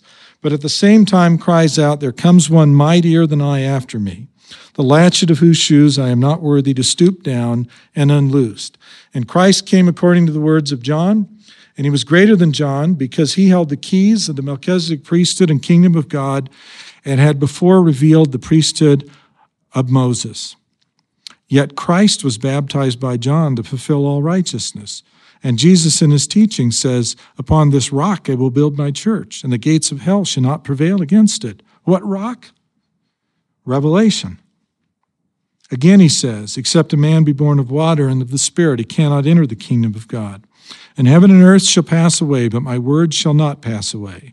If a man is born of water and of the Spirit, he can get into the kingdom of God. It is evident the kingdom of God was on the earth, and John prepared subjects for the kingdom by preaching the gospel to them and baptizing them, and he prepared the way before the Savior or came as a forerunner and prepared subjects for the preaching of Christ. And Christ preached through Jerusalem on the same ground where John had preached. And when the apostles were raised up, they worked in Jerusalem. And Jesus commanded them to tarry there until they were endowed with power from on high. Had they not work to do in Jerusalem? They did work and prepared a people for the Pentecost. The kingdom of God was with them before the day of Pentecost, as well as afterwards as it was also with John, and he preached the same gospel and baptism that Jesus and the apostles preached after him. The endowment was to prepare the disciples for their missions unto the world. Whenever men can find out the will of God and find administrator legally authorized from God, there is the kingdom of God. But where these are not, the kingdom of God is not. All the ordinances, systems, and administrations on the earth are of no use to the children of men unless they are ordained and authorized of God. For nothing will save a man but a legal administrator, for none others will be acknowledged either by God or angels. I know what I say. I understand my mission and business. God Almighty is my shield, and what can man do if God is my friend? I shall not be sacrificed until my time comes. Then I shall be offered freely. All flesh is as grass and a governor is no better than other men. When he dies, he's but a bag of dust. I thank God for preserving me from my enemies. I have no enemies, but for the truth's sake. I have no desire but to do all men good. I feel to pray for all men. We don't ask any people to throw away any good they have got. We only ask them to come and get more. What if all the world should embrace this gospel? They would then see eye to eye, and the blessings of God would be poured out upon the people which is the desire of my whole soul. Amen. This is Joseph in January of 1843. Joseph Smith also said, John wrested the keys, the kingdom, the power, the glory from the Jews by the holy anointing and decree of heaven. That's uh, the teachings of the prophet Joseph Smith, page 276. Doctrine and Covenants, section 84, verse 28, points out that um, John was ordained by the angel of God at the time he was eight days old under this power to overthrow the kingdom of the Jews and to make straight the way of the Lord before the face of his people, to prepare them for the coming of the Lord, in whose hand is given all power.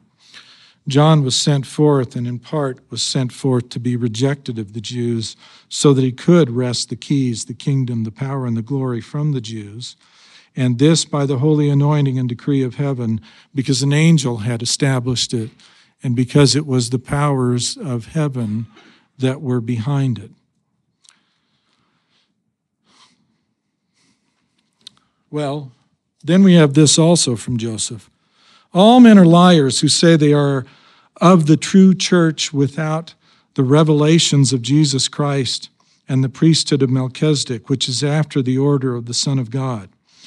It is the order of heavenly things that God should always send a new dispensation into the world when men have apostatized from the truth and lost the priesthood. But when men come out and build upon other men's foundations, they do it on their own responsibility without authority from God. And when the floods come and the winds blow, their foundations will be found to be sand, and their whole fabric will crumble to dust. Did I build on another man's foundation? I've got all the truth which the Christian world possessed and an independent revelation in the bargain. That's the teachings of the prophet on pages 375 and 376. There are three priesthoods. There are three orders of priesthood. And if you turn to Doctrine and Covenants, section 107, that same prophet who described the existence of uh, three priesthood said in the opening verse of Doctrine and Covenants 107 there are in the church two priesthoods, namely the Melchizedek and Aaronic, including the Levitical priesthood. This is yet another reason why I think the third priesthood ought to be called um, patriarchal, and it's not priesthood which one obtains um, by going and being sealed in the temple. Um, it's one one obtains by going and meeting with God in His temple. Um, that greatest priesthood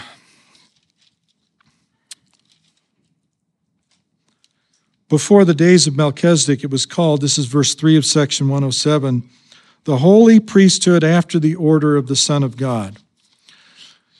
My view is that we've had enough We've had enough name changes. That when the priesthood returns again in the last days, it will no longer be called after a man or men or those who have held uh, it in the past, but it will be called the Holy Order after the Son of God. Um, that being at the end of the world uh, in conformity with that which was in the beginning. Even Christ even Christ had to be ordained to this order. Look at um, Matthew.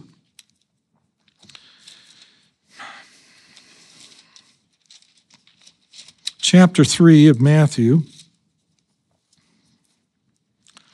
verse 16. And Jesus, when he was baptized, went up straightway out of the water, and lo, the heavens were opened unto him.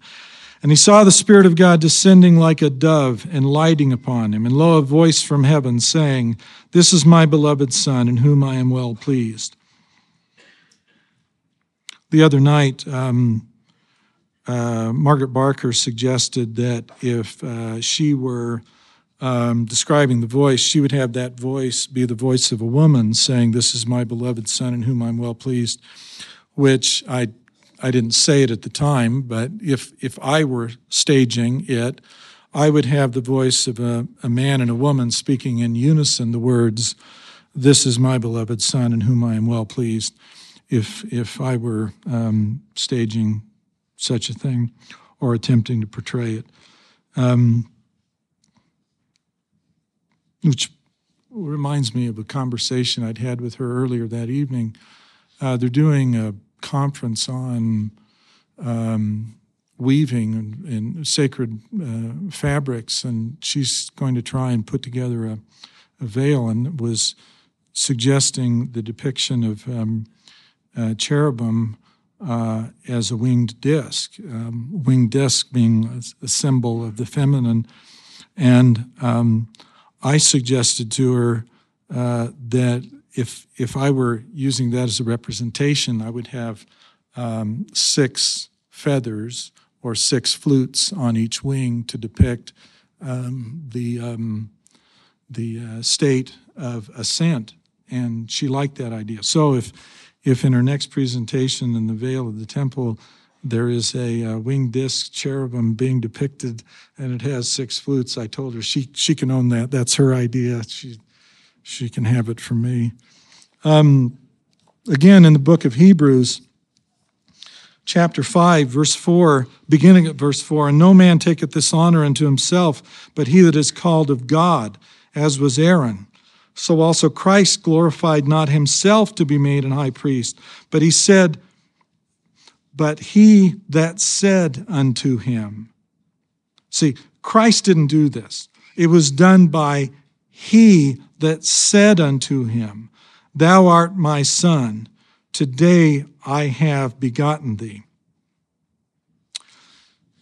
Okay, um, just, I'm going to do this. It's a complete aside, but I, I really like the work that Bart Ehrman has done because he's tried to reconstruct the um, the Christological debates of the second and third century, in which they rewrote the New Testament in order to conform with um, their false Christological ideas and arguments. Um, see, when Christ was baptized, um, the statement that was made to Christ, Bart Ehrman has shown, um, is the statement that you find in um, Psalms chapter 2, verse 7 Thou art my son, this day have I begotten thee, which was changed to This is my beloved son in whom I am well pleased, in order to solve a debate going on in the second century uh, over the idea of adoptionism. The Christ was merely mortal and he was adopted by God through that statement. And so that statement, which appears in Psalms chapter um, 2, verse 7 was really what was one time in Matthew in the words I read you before, but it got changed. And Bart Ehrman points in part, Thou art my son, today have I begotten thee. This is the Hebrew statement because Paul was writing the book of Hebrews at a time, and I recognize there's an argument over whether Paul is the author of Hebrews, but we're just going to take it as a given.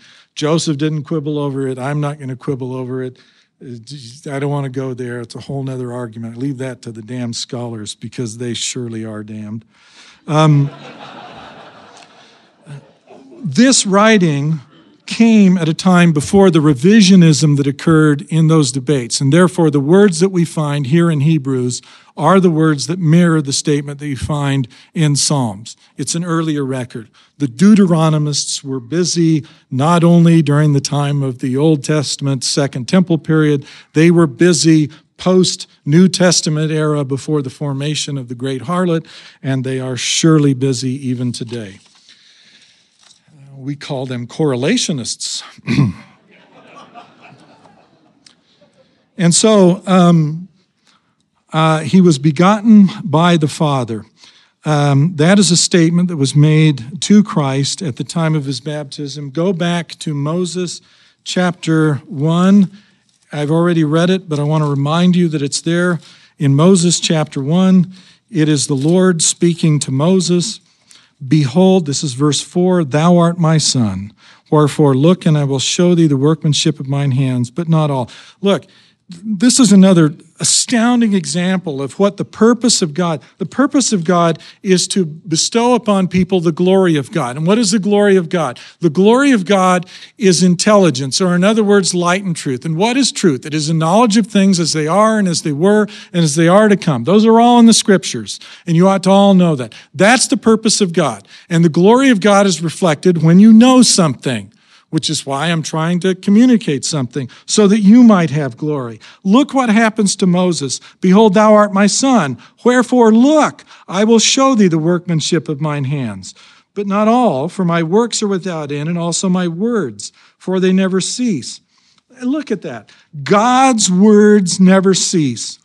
Even when silence is caused to reign, because the powers of heaven are so disgusted with humanity that they withdraw themselves, God's words don't cease at all. His words do not stop. And even if the angels refuse to minister, communicate, visit, yet will God still speak unto men. Some people asked a question about God speaking to Cain as a result of the talk I gave in Idaho Falls referring to your privilege of talking to God because he spoke to Cain. It doesn't say that God appeared to Cain. It says that God spoke to Cain. Cain heard the voice of God speaking to him. He didn't get caught up to the throne of God. He did not have a throne theophany. He was not brought back and redeemed from the fall, but he heard the voice of God. God spoke to Cain after the murder of Abel. The angels withdrew from him. The angels were grieved. They would have nothing to do. And yet God still spoke to him. His words are endless. I don't care what malignancy you think you carry around within you. The fact is, none of you have done the same crap that Cain did because Cain possessed greater knowledge than you did at the time of the murder that he committed, and yet God spoke to him still. Therefore, have the confidence, even if you grieve angels, that God will talk to you. My words, for they never cease. Yeah, God is talkative. God desires us to know more than we know if we will receive it. And the minute we tell him to be quiet and withdraw and leave us alone, we are in the very act of damning ourselves because what we're saying is that which you offered unto us, we would prefer to be silence instead. Um, don't do that. Abraham chapter 3, verse 12. We encounter God saying, And he said unto me, Abraham saying, My son, my son. And his hand was stretched out. Behold, I will show you all these. And he put his hand upon mine eyes. And I saw those things which his hands had made, which were many, and they multiplied before mine eyes, and I could not see the end thereof. Once again, you have at the same instance that he is being acknowledged as a son, the outpouring of the intelligence of God, the glory of God, light and truth, knowledge of things as they are and as they were and as they are to come. Joseph, in Joseph Smith, in Doctrine and Covenants, section 121, uh, verse 7 My son, peace be unto thy soul. Okay. If you view priesthood as a brotherhood or an association, then I want to suggest that the way in which you should parse the three orders of priesthood is to parse them this way. As among men, it's merely a brotherhood of men. As between mankind and the heavens, the first order is an order in which there is an association between men and angels. The second order is an order in which there is an association between mankind and the Son of God. And the third order, the highest order, the patriarchal order, brings one into contact with the patriarch who, of all the names that he could choose to be called by, chooses to have us call him our Father who art in heaven. The third grand order being sonship to the Father, an association with him who sits in the bosom of eternity and sustains all the creation. The highest priesthood is an association with the Father brought about as a consequence of the Father calling my Son. It is the holy order after the Son of God because those who inherit that become, by definition, his sons. They are the church of the firstborn because they are in association with and made by the Father equal to all those who rise up to be firstborn. Go to Moses chapter 5. This is a prophecy given by Adam, which constituted one of the covenants which I referred to in the talk given at Centerville. Moses, oh, excuse me, it's um, chapter 6, verse 7. Now, this same priesthood, this is Adam speaking, now this same priesthood, which was in the beginning, shall be in the end of the world also. Now, this prophecy Adam spake as he was moved upon by the Holy Ghost.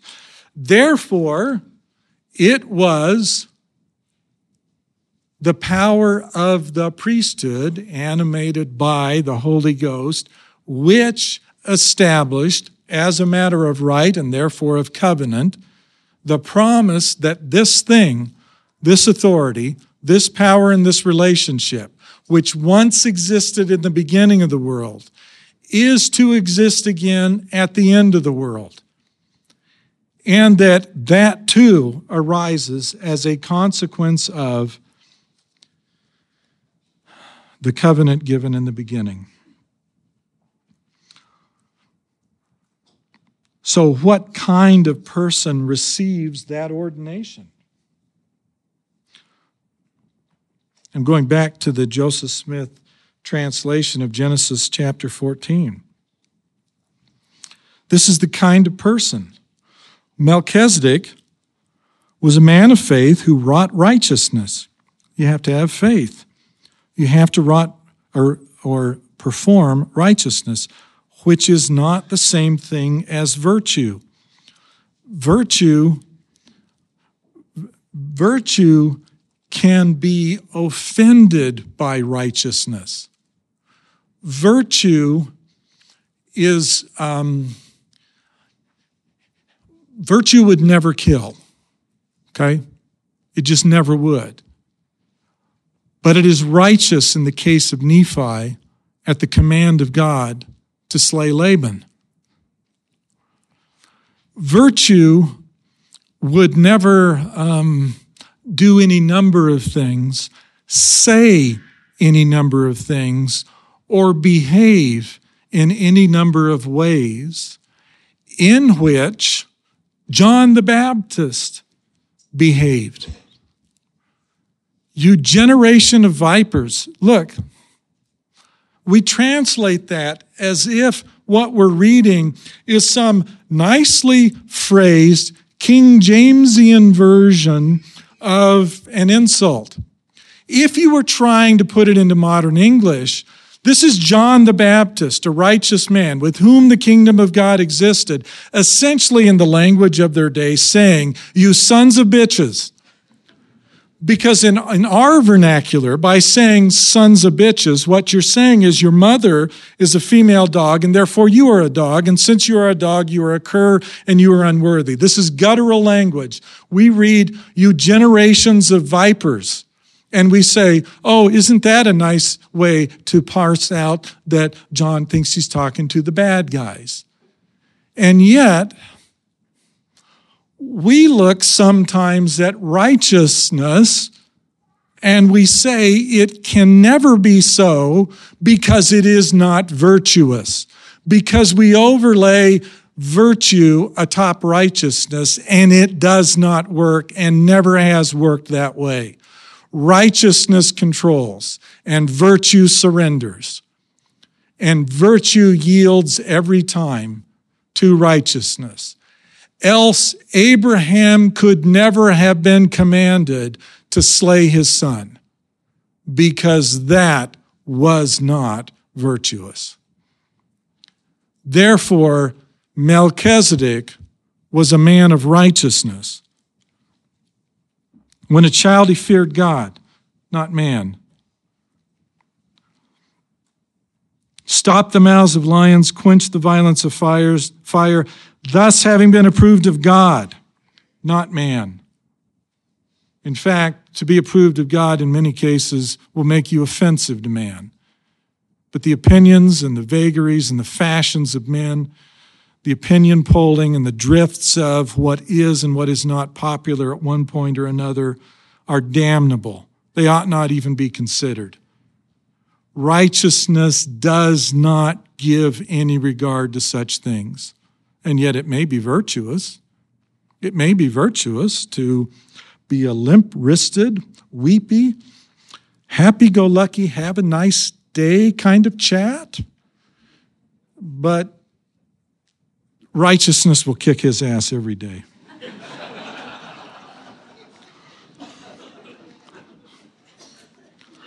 Having been approved of God, it is God and God's approval alone that matters. It is what God regards of you. It is what is in your heart because God can detect what is in your heart. God knows why you do what you do. God knows why you say what you say. God knows what is in your thoughts. Therefore, to be approved of God is to be weighed against the standard of righteousness and not the whims of fashion. Fashion will come and go. Ideals will be popular or unpopular. Righteousness will endure forever. This, this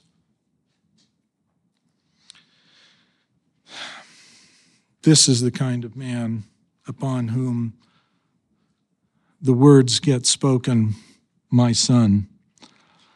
The fathers about whom I spoke in Centerville had this association with God. They had this fellowship with God. They had this sonship with God. And they had this priesthood from God. And the hearts of the children need to turn to the fathers. And that too, because Elijah is coming to plant in the hearts of the children the promises that were made. Now, I want to take another detour into parsing things in a way that you might not have considered before and for this, I want to go to Doctrine and Covenants, section 128, and I want to look at verse 21. This is Joseph. Um, this is Joseph writing a letter that got canonized, and he's talking about all of the stuff that had gone on in the process of getting the restoration fully established on the earth. And he mentions in this letter that he writes these things. And again, the voice of God in the chamber of old Father Whitmer in Fayette, Seneca County, and at sundry times in divers places throughout all the travels and tribulations of this Church of Jesus Christ of Latter day Saints.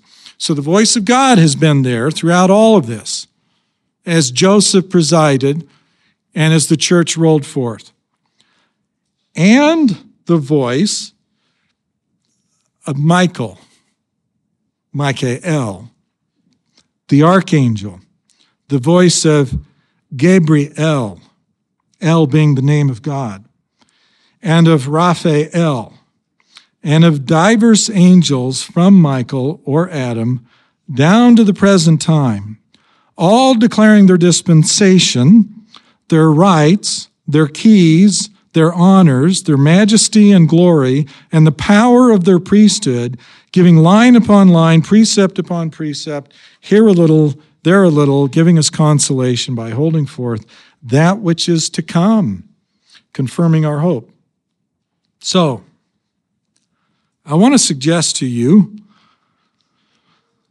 that Michael, Gabriel, and Raphael are known to us as those who have come, though they were part of the El, or in the plural form, the Elohim, they came and they served here. They came and they ministered here. Michael descended and he came to the earth and he was known as Adam in mortality. Gabriel came to the earth and he was known in mortality as Noah. There is a big debate over the identity of Raphael. I'll tell you what I think, and you can take it or leave it.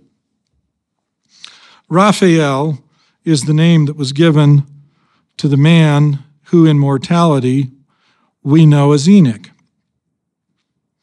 Now, there are four angels who preside over the four corners of the earth. And Joseph surely knew that. And Joseph mentions the names of three of the four, but he leaves the fourth one out. And I find the absence of the fourth one rather extraordinary. Um, the fourth one's name is Uriel, also one of the Elohim. And although there are those who will absolutely cry heresy, throw dirt on their hair, and tear their clothes because they are scholars and they are bona fide, and they know I'm talking out of my hat, but I'd remind you Joseph talked out of his hat too. that fourth and missing unmentioned angel is Uriel, who in mortality was known to us as John. Adam is the one in the east, the angel who is considered the one who presides over and has control of the air, which is apt because unto Adam was given the breath of life in the beginning. Raphael is in the south, and he is associated with the power of fire, which is apt because of his fiery ascent with his people into heaven. Gabriel is the angel in the west who has the power over water, which is apt because in mortality he managed through the flood. And Uriel, though not mentioned, is the one who in the north has the power over the earth, which is apt because he remains upon the earth. And he's the guardian at one gate with um, Elijah at the other end. But you can take and leave all that as you will. I find the mention here in this letter by Joseph of these individuals and these powers and these four, three of whom are named, the fourth of whom potentially is unnamed, um, to be interesting, though he does mention divers angels from Michael or Adam down to the present time. Now I want to focus on, are we out? Five minutes still? Okay. Now I want to focus on you think and you hear and you get beaten into your head on a continuous drum beat. I know because I go to your meetings too. And I know this because you broadcast your general conference. And so I can hear what you guys think. And um, here's what you think. Keys, keys, keys, keys, keys, keys, keys. Keys. We got keys. We got keys. We got, we got, we got, we got, we're bustling with keys. We got your keys. Now you tell me, Mormons, you tell me, you declare to me, what are your dispensations? Tell me what your rights are. Tell me what your keys are. Even John Taylor tried to develop the book of keys because he didn't know what they were. You tell me what they are. Stop proclaiming that you own them and tell me what the hell they are. If you got them, you ought to understand them. Tell me what your honors are. Tell me what your majesty is. Tell me what your glory is.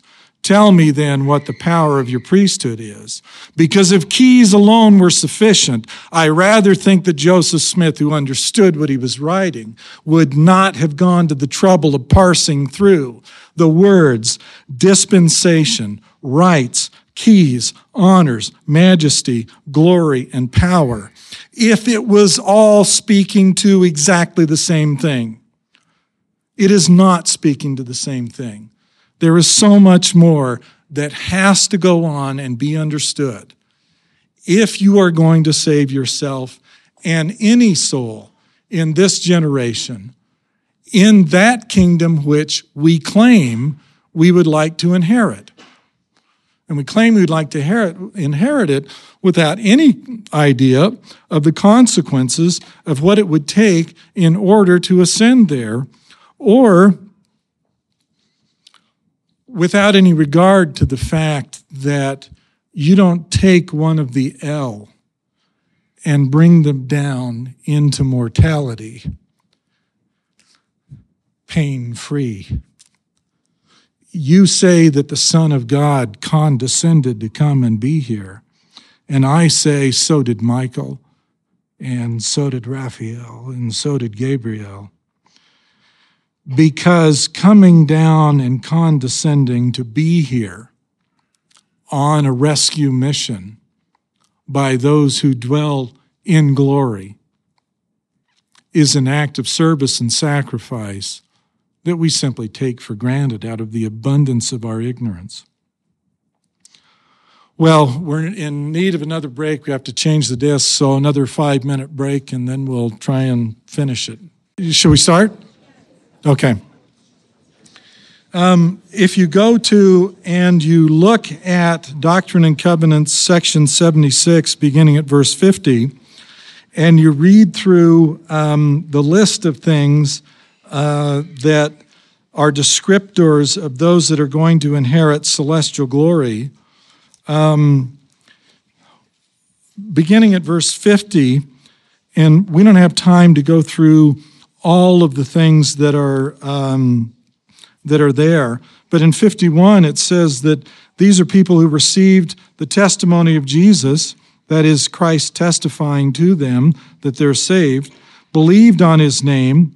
These are people who were baptized after the manner of his burial, being buried in water in his name, this according to the commandment which he has given, that by keeping the commandments they might be washed and cleansed from all their sins, receive the Holy Ghost by the laying on of hands of him who is ordained and sealed unto this power. That sounds a little different than what we do. Um, and who overcome by faith and are sealed by the Holy Spirit of promise, which the Father sheds forth on all those who are just and true. These are they who are the church of the firstborn. These are they into whose hands the Father's given all things. These are they who are priests and kings, who have received of his fullness and of his glory. I hope you read those words now with a little different meaning than you did from before 9:30 today. And are priests of the Most High after the order of Melchizedek, which was after the order of Enoch, which was after the order of the only begotten Son. Wherefore, it is, as it is written, they're gods. All things are theirs, whether life or death or things present or things to come. All are theirs, they are Christ, and Christ is God's. They shall overcome all things. That's in the future. Let no man glory in man, but rather let him glory in God, who shall subdue all enemies under his feet. These shall dwell in the presence of God and his Christ forever and ever. These are they whom he shall bring with him when he shall come in the clouds of heaven to reign on the earth over his people. These are they who shall have part in the first resurrection. These are they who shall come forth in the resurrection of the just. These are the, they who are come unto Mount Zion and unto the city of the living God, the heavenly place, the holiest of all. These are they who have come to an innumerable company of angels, to the general assembly and church of Enoch, and of the firstborn. These are they whose names are written in heaven where God and Christ are the judge of all. Just men made perfect through, the, through Jesus, the mediator of the new covenant. Bodies whose bodies are celestial, glory of the sun, those who inherit everlasting burnings. These are those who are referred to as the El. These are those that were referred to when Moroni said Elijah will come to plant in the hearts of the children the promises made to the father.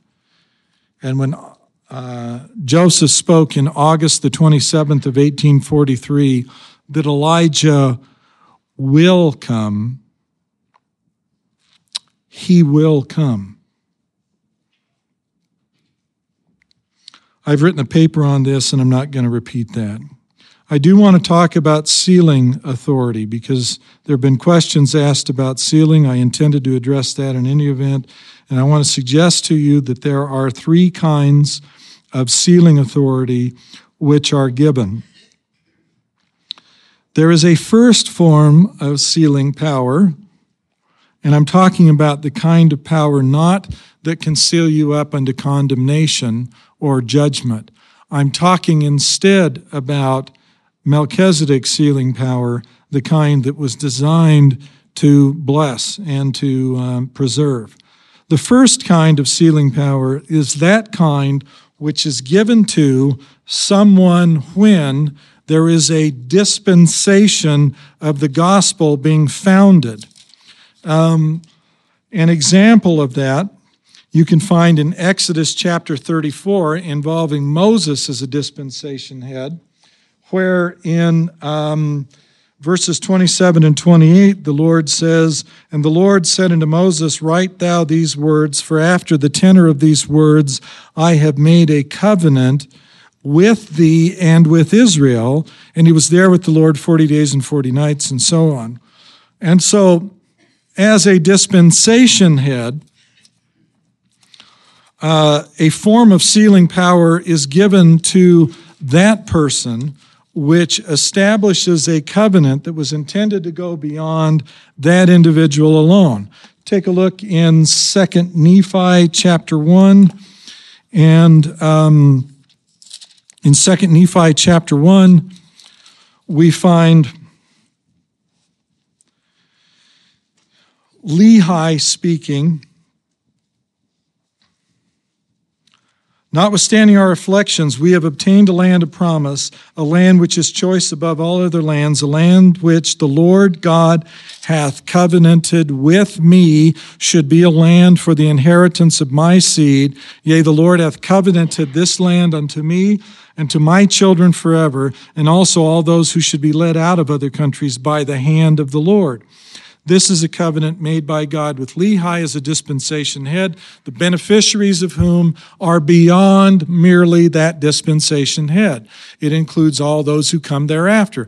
They are beneficiaries of that. The covenant gets established through one, it is intended for others. Joseph in Doctrine and Covenants, section 22 Behold, I say unto you that all old covenants have I caused to be done away in this thing, and this is a new and everlasting covenant, that which was from the beginning. So, through Joseph, there was a covenant formed which would be binding beyond the person with whom God covenanted directly. Dispensation heads are given the power, the sealing power, the authority, the ability to use the power to seal up by embodying the covenant that is given to them by God into an ordinance.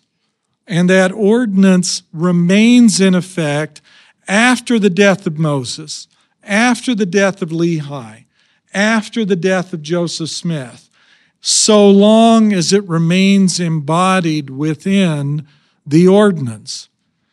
This kind of ordinance, or this kind of sealing authority, then requires and gives rise to the second kind. And the second kind is a sealing power that is embodied within authoritative ordinances.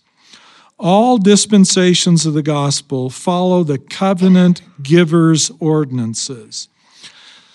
For so long as the ordinances that were handed to you through the dispensation head are kept intact, the covenant is kept intact. And the second form of sealing power is a sealing power which is not dependent upon the persistent presence of a dispensation head.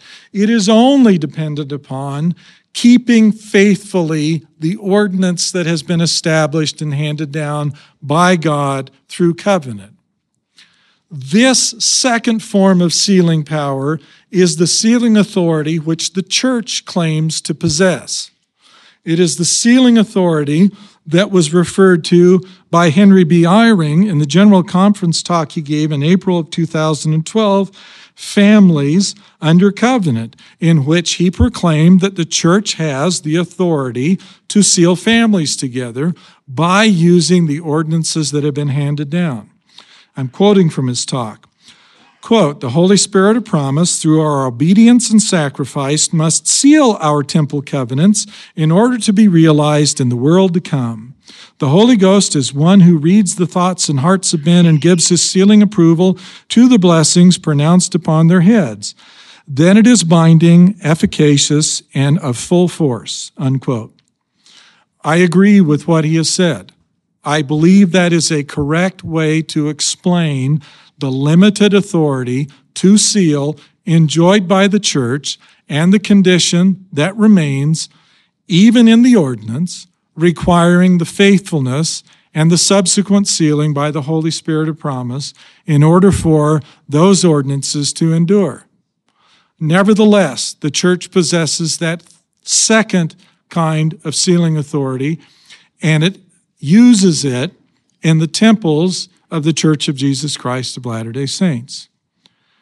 The second form of sealing authority, however, has conditions upon it. Because God is not bound by anything that differs one iota from His Word. And that doesn't matter who it is. God is bound by His Word, not by man's. Therefore, when you handle such ordinances, you need to keep in mind the admonition that was given in the prophecy of Isaiah. The earth also is defiled under the inhabitants thereof, because they have transgressed the laws, changed the ordinance, broken the everlasting covenant. Therefore hath the curse devoured the earth, and they that dwell therein are desolate. Therefore the inhabitants of the earth are burned and few men left. It's talking about a future time at his coming, but it's lamenting a condition that you have to decide about its currency. That's Isaiah chapter 24, verses 5 and 6. So when you have possession of that second form of sealing authority, you have to recognize that um, the covenant handed down from the dispensation head can be broken. It was broken rather abruptly in the case of the covenant given to Lehi, when at the death of Lehi, his family fragmented into two groups, one of whom desired to preserve the covenant, and one of whom rejected it and walked away from it. Therefore, it was not to the ones that had rejected the covenant that the Lord would subsequently come to appear, but they, by and large, would have been destroyed. So, handling the second form of the covenant after the dispensation head has established it is a matter of fidelity to the Word of God and faithfulness to the Word of God and faithfulness in preserving and practicing the ordinance that has been established. There is a third kind of sealing power, and this third kind of sealing power goes beyond either of the first two and it has absolutely unique application, and it is given only in rare circumstances and for highly specific purposes. That third form involves giving the authority to control the elements. This was authority that was possessed by Enoch. This was authority that was possessed by Melchizedek. This was authority that was possessed by Christ. This was the authority that Christ had to suspend or not employ in order to permit those who would kill him to kill him. This is the kind of authority which, in the case of every such individual, they give their lives up willingly. Their lives cannot be taken. Um, an example, and it's a good example because it gives you uh, insight into why such authority would ever be given to a man, is found in Helaman chapter 10, beginning at verse 5. This is uh, the Lord speaking to Nephi, son of Helaman, son of Helaman. And to Nephi, he says, And now because thou hast done this with such unwearyingness. And the unwearyingness is described in verse 4.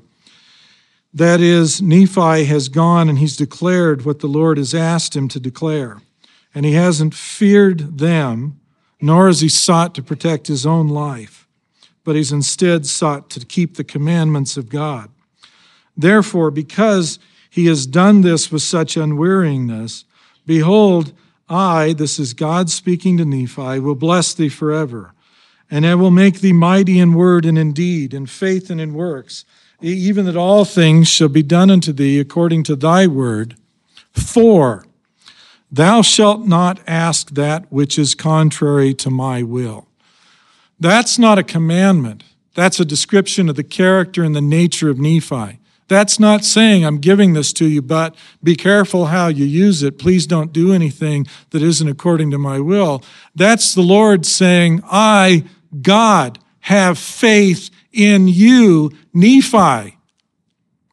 That you, Nephi, will not do anything other than my will.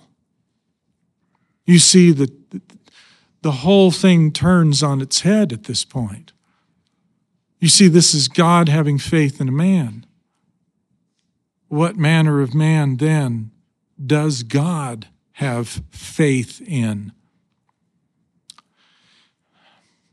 Behold, thou art Nephi, and I am God. Behold, I declare it unto thee in the presence of mine angels, because this decree in this circumstance may require those who are watching to obey the word of the man. Therefore, the angels, the powers of heaven, must give heed because God is declaring it in the presence of the hosts who are standing before him. I declare it unto thee in the presence of mine angels, that ye shall have power over this people and shall smite the earth with famine and with pestilence and destruction according to the wickedness of this people. Behold, that is a rather Aaronic behavior. Behold, I give unto you power that whatsoever ye seal on the earth shall be sealed in heaven. Whatsoever ye shall loose on earth shall be loosed in heaven. And thus shall ye have power among this people. This is rather Melchizedek, because you can seal up unto eternal life. This is the positive side. This is the thing which those who are given this authority seek earnestly to do. Thus, if you shall say unto this temple, it shall be rent in twain, it shall be done. Because the temple is subordinate to the Word of God. The temple is not the place that controls the Word of God. The temple is the place which most of all ought be subject to the Word of God. It's not a place to innovate in ordinances. It's a place to obey, to follow, to give strict heed unto and to not vary. And if you say unto this mountain, Be thou cast down and become smooth, it shall be done. And behold, if thou shalt say that God shall smite this people, it shall come to pass. And then, because he knows the nature and the character of the man involved in giving this authority, God commands him. He has to go out and deliver the message Except you repent, you shall be smitten even into destruction. He didn't want to do that because that's not in the character of the person who, with unwearyingness, would go out and declare the word of God. Because such people have in their heart one and only one objective, and that is the salvation of the souls of men. But now this troubling message has to be given. And when he goes and he delivers it, he doesn't even use the authority that he's been given. He simply asks the Lord if the Lord will smite. Look at Enoch in the book of Moses, chapter 6. Because once again, um, we're looking at someone to whom this authority was given. Moses chapter 6, verse 34, God speaking to Enoch, Behold, my spirit is upon you. Wherefore all thy words will I justify, and the mountains shall flee before you, and the rivers shall turn from their course. And thou shalt abide in me, and I in you, therefore walk with me, because it was Enoch's purpose to abide in God. Therefore, when he speaks and the elements obey, they obey precisely because it is the word of God which Enoch is speaking. It is not Enoch out there innovating. Enoch would have forfeited his life before he would have said or done anything that was not in accordance with the will of God, as would have Nephi. Therefore, they are trustworthy. And then we looked at um, Joseph Smith uh, translation of Genesis chapter 14.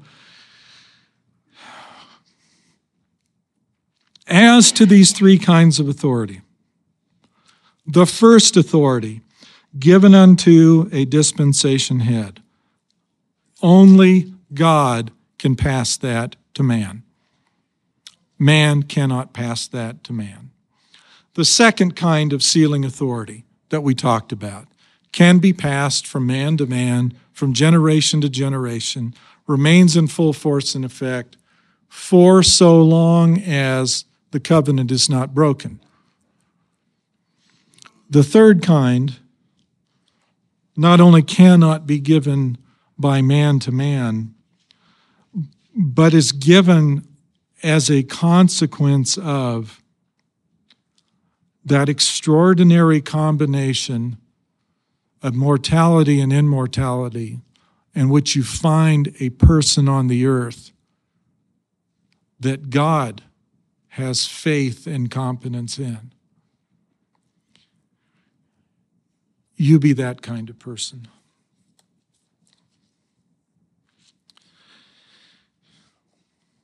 Now, I want to talk for a minute about sealing as it manifests itself in some of the records of the church and parse some things that we find in the scriptures because in the minutes of Far West in October of 1831, Brother Joseph Smith Jr. said that the order of the high priesthood is that they have power given them to seal up the saints unto eternal life and said it was the privilege of every elder present to be ordained to the high priesthood, which led everyone to think that they had the power to seal, and they ran about doing all kinds of sealing things, which, again, um, I reckon that as authority given to a dispensation head, which at that point had not been embodied into an ordinance, and he was simply saying, we can do this stuff, at which point those who thought they had that authority ran about doing that. Well, if you go to Doctrine and Covenants, section 68, first verses 3 and 4, this is the ensample unto them that they shall speak as they are moved upon by the Holy Ghost, and whatsoever they shall speak, when moved upon by the Holy Ghost, shall be Scripture shall be the will of the Lord, shall be the mind of the Lord, shall be the word of the Lord, shall be the voice of the Lord and the power of God unto salvation. Then go over to 12. And as many as the Father shall bear record, to you shall be given power to seal them up unto eternal life. Amen. So, this is talking in the context of someone having authority to seal when moved upon by the Holy Ghost. And that is authority which any one of you and the prophetess Anna in the temple at Jerusalem when Christ came into the temple, a woman can use when moved upon by the power of the Holy Ghost. And it is the Word of God, and it is the power to seal if it originates from God. That doesn't mean it's the same thing as a dispensation head. It doesn't mean it's the same thing as an ordinance. And it doesn't mean that it's the same thing as the control of the elements given uh, in those rare cases. But what it does mean is that the Word of God will always be respected, both in time and in eternity, if it is given by God, if it is the power of the Holy Spirit. There are those who have heard that their calling election is made sure, and they've heard that as a witness from God. Don't doubt the word of God given to you. However, don't think for one moment that's the end of the matter. Remember that in the cases that we looked at before, that one of the purposes of ascending up into the presence of the Father is to be endowed with knowledge, with light and truth, and with intelligence, to possess a godlike mind and a godlike understanding. Therefore, no matter what you receive, you ought to always search deeper and deeper into the mysteries of God. Indeed, we're commanded to do so, as I reminded you in Boise and won't repeat again here. I've also read you previously and won't repeat it again here Doctrine and Covenants, section 1, verse 8, um, um, 8 through 10. the sealing power manifested in an Aaronic setting in which it is sealed up unto, um, unto condemnation.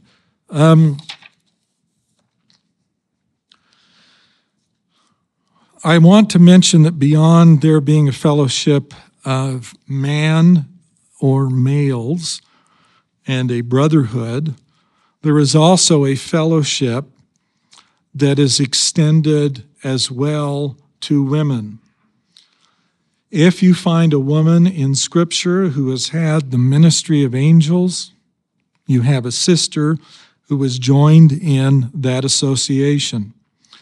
I won't take time to do so, but if you look in Judges chapter 13, verses 2 to 5, you have Samson's mother being ministered to by an angel promising the coming of the, um, the one who would be a uh, judge in Israel. You have in Genesis chapter 18, verses 9 to 15, Abraham's wife with um, angelic ministrants and the most obvious case being Mary in the book of Luke, uh, chapter 1, verses 26 to 31, in which Mary is ministered to by Gabriel, one of the Elohim, who came to announce that she would conceive and bear a child, though she knew no man. Um, boy, um, take note that there are, on a number of occasions, women uh, who conceive and bear children, but the births are uh, miraculous.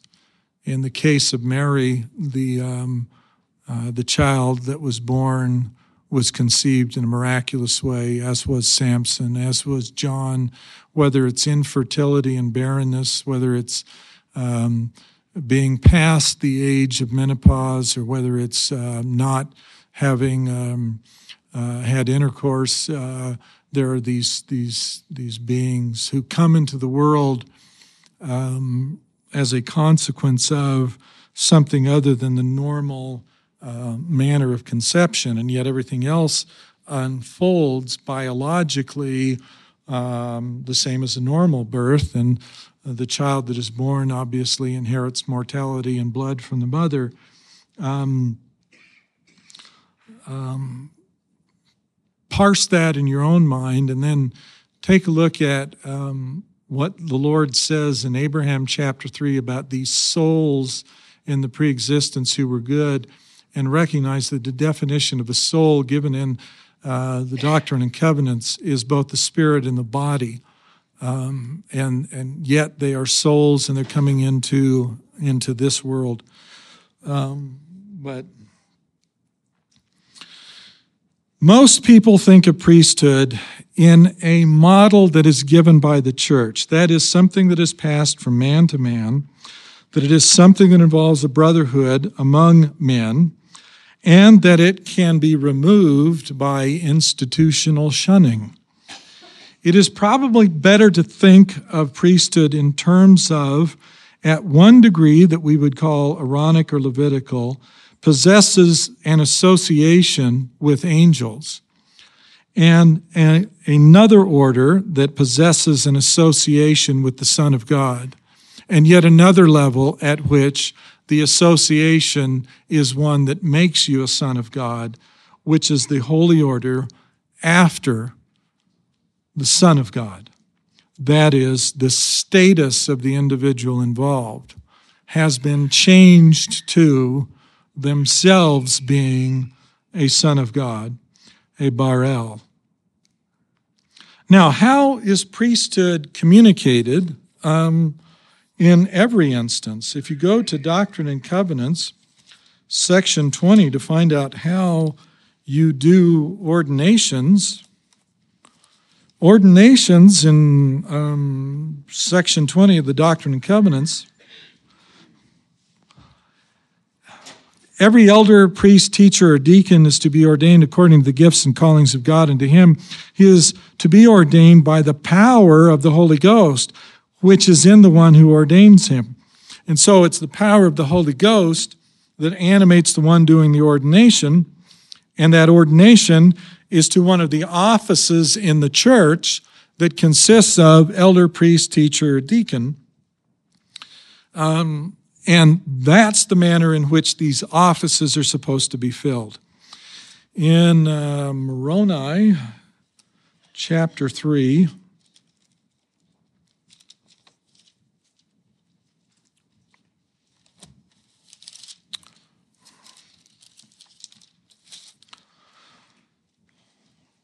After this manner did they ordain, this is chapter 3, verse 4. After this manner did they ordain priests and teachers according to the gifts and callings of God and men. They ordained them by the power of the Holy Ghost which was in them. And therefore, if they have the power of the Holy Ghost, uh, they have the power to ordain. At the beginning, um, when the church was first formed, um, the notion that there was this integrated priesthood that animated everything was not present. And um, those that went out went out because they had been uh, chosen by common consent and ordained by those through the Holy Ghost to have the authority to go out and do these things. And uh, they were supposed to preach, teach, exhort, expound, and so on. And they did so, and their baptisms had the required effect. Um, when we, um, when you read the Book of Mormon and you uh, look at the baptismal prayer that's furnished in the Book of Mormon. It says, having authority of Jesus Christ, I baptize you in the name, so on. In the Church of Jesus Christ of Latter day Saints, we say, having been commissioned of Jesus Christ, I baptize you in the name of the Father and the Son and the Holy Ghost. Uh, that was actually a word change. It was a word change instituted by Joseph Smith, and it ought to give you confidence that since, since the Lord, in the first instance, commissioned the Church of Jesus Christ of Latter day Saints. And he did so at a time in which priesthood had not been generally disseminated. That by commissioning the church and giving to it the authority and the commission to go out and baptize, that the church possesses the authority to baptize still. Um, also, when when John came, and um, it doesn't matter if you read the account that is given by uh, Joseph in the Joseph Smith history, or you give it in the footnote uh, in the Joseph Smith history written by Oliver Cowdery, the words are in effect the same. That that, that authority by Aaron to, to baptize, that's going to linger. That is a far more persistent form of priestly authority, and it's going to be around. Um, but I, and, and, it's a question that that have been asked, and I, I want to uh, answer it's been asked by a variety of people in a variety of ways, and probably um, the most blunt way of posing the question was this Is there any priesthood authority or power in most of the LDS church? Um, I want to remind you of an incident that we find in 1 Samuel. Uh, this is 1 Samuel chapter 1. Now, remember that Hannah is barren. Hannah um, cannot have a child. And Hannah is a faithful woman. She is a faithful, believing woman. And she goes up to the tabernacle, presided over by Eli. Eli, who raises despicable children who will ultimately be slain by God. Eli, who will be, uh, who will be replaced by Samuel, and replaced by Samuel on the same day that his two sons are slain in battle. The ark is lost to the Philistines. His daughter, who is pregnant, miscarries the child, and he, Eli, falls over backwards and fractures his skull and dies. The whole family wrapped up in a holocaust of death on the same day. This is Eli. This is oft times called the wicked priest, Eli. Well, Hannah goes up to the tabernacle, and Hannah, in faith, is praying at the tabernacle. And to give you an idea of the lowly state of the tabernacle in that day, it's so commonplace a thing that when Eli sees her praying, her mouth's uh, lips moving, but no words coming out, he assumes she's like the rest of them there. She's just drunk. And so he's a little upset that a drunken woman has joined in and is now here in the tabernacle. And so he, he complains. And she says, well, Eli in verse 14 of the first book of Samuel, first chapter, how long will thou be drunken? Put away that wine from thee. And Hannah says, No, I'm not. I'm, I'm not. And um, uh, I've come here to pray. And verse 17, Eli answered and said, Go in peace, and the God of Israel grant thee thy petition that thou hast asked of him. A faithless, wicked, insubordinate priest who will be slain by the hand of God with his sons and his grandson, all in the same day, is able, because of the worthiness of Hannah, to give to Hannah, because of her faith, a blessing from God. Because in the ordinances, the power of God is manifest, not because of some white shirt wearing, dark suit clad uh, institutional chap with a certificate and common consent is doing something, but because you come in faith to God believing and you wrestle a blessing from God through the means that He has allowed it to be bestowed by your faith, and you have God take note of your diligence and your faith.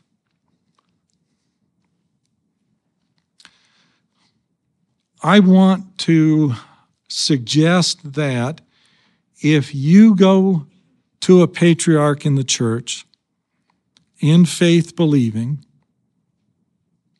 that God is able through any inspired man giving a blessing by the power of the Holy Ghost without regard to priesthood, because priesthood is animated by the power of the Holy Ghost. Therefore, if they have the power of the Holy Ghost, it comes from God. In large measure, your faith matters far more than you think it does. I know a great deal more than I knew at the time I went to the Jordan River Temple to perform vicarious work for deceased ancestors, an incident that I recorded in uh, one of the little vignettes in the Second Comforter. I went to the temple in faith believing, and I met 11 of my ancestors who were redeemed because of my faith. And they could use any condition in which they can find the rites, any tattered ruin left, they could use, so long as there was faith upon the earth to act in their behalf. We think there's some magic whammy voodoo in possession of a franchise, which the franchise holders are able to use in order to push away or gather in, and so that their families and their insiders and their beneficiaries and their cronies can get supercharged celestial blessings, and the least can be shunned and held away, and all they are doing is behaving like a parade of fools. Don't be taken in. Your faith matters. Your confidence matters. Your driving the power of the Spirit into your life matters. You want an authoritative baptism? Go get someone to baptize you who claims that they know the ordinance and can perform it, and you go in faith believing and let the Holy Ghost ratify the event. The first missionaries sent out by the Church of Jesus Christ of Latter day Saints were not ordained to anything, and they baptized, and their names are on the record of the church and we've done some revisionism with our history and we kind of kind of sort of put priesthood on them now. But if you go to all the contemporaneous stuff it wasn't present and yet their baptisms mattered because the people came in faith believing, repenting of their sins, and going before God to shed their sins. And they emerged from the waters of baptism, having been cleansed of their sins by the power of the Holy Ghost. At the end of the day, the ordinance that you receive by the laying on of hands is simply an admonition for you to go get it. In fact, if you pay real careful attention to the scriptures, you look this up, prove it one way or the other. The only ones that have the power to give the gift of the Holy Ghost in all of scriptures are apostles. Now, we conflate it because in the same verse it says apostles, it says elders. An apostle is an elder, and go on, yada, yada, and we say gift of the Holy Ghost. But the purpose of, of uh, establishing the apostleship was to give someone who had contact with the second comforter power to be able to give the comforter. And so the laying on of hands authoritatively was originally restricted, but the admonition is given to all, and therefore all have the ability to lay hold upon it by the power of the Holy Ghost. Lay hold upon it. Um, So, well.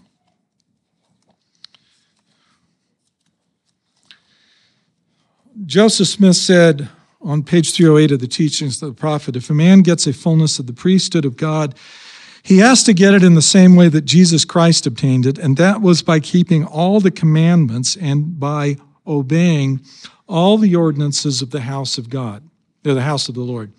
Um, I want to suggest that um, if you define the house of God as a temple, a, a building with walls and a spire and an angel on top, if that's your definition, okay, then there are an infinite number of things that can interfere with your ability to accomplish this. One of them being that the temple has been defiled. Another one of them being that the ordinances have been changed and therefore the covenant has been broken. Another of them being that the officiator who shows up has uh, left his adulterous paramour to come in and perform the sealing. And so there's any number of ways in which you at the altar, kneeling in good faith, have no way of knowing whether or not you can do this, and therefore, oh, oh, oh, you can let your doubts lay hold upon you. Let me read it to you again, though, and offer another definition. If a man gets the fullness of the priesthood of God, he has to get it in the same way that Jesus Christ obtained it, and that was by keeping all the commandments and obeying all the ordinances of the house of the Lord. I want to redefine that house, not in terms of physical structure, but in terms of familial relationship, in which God alone establishes his house. And that too by acknowledging who his sons and daughters are. That house can never be overtaken, touched, trampled, broken, forsaken, compromised, or adulterated, because man is powerless. And so, when the house of God is to be set in order in the last days,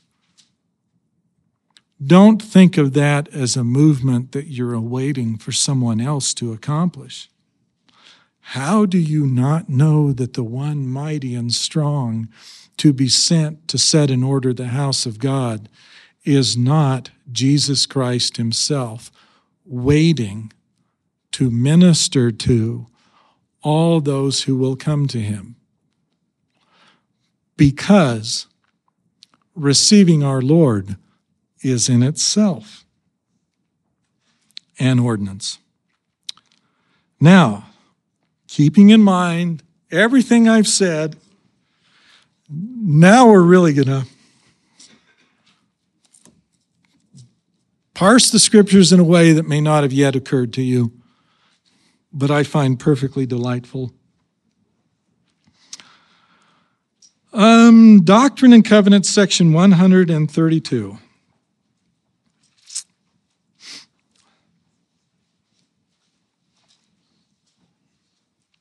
I want to begin at verse 8.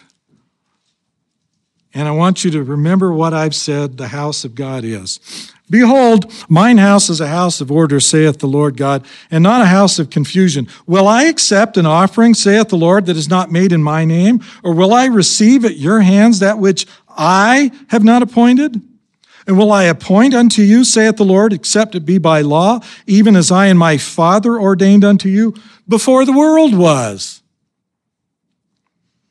I am the Lord thy God, and I give unto you this commandment, that no man shall come unto the Father but by me, or by my word, which is my law, saith the Lord.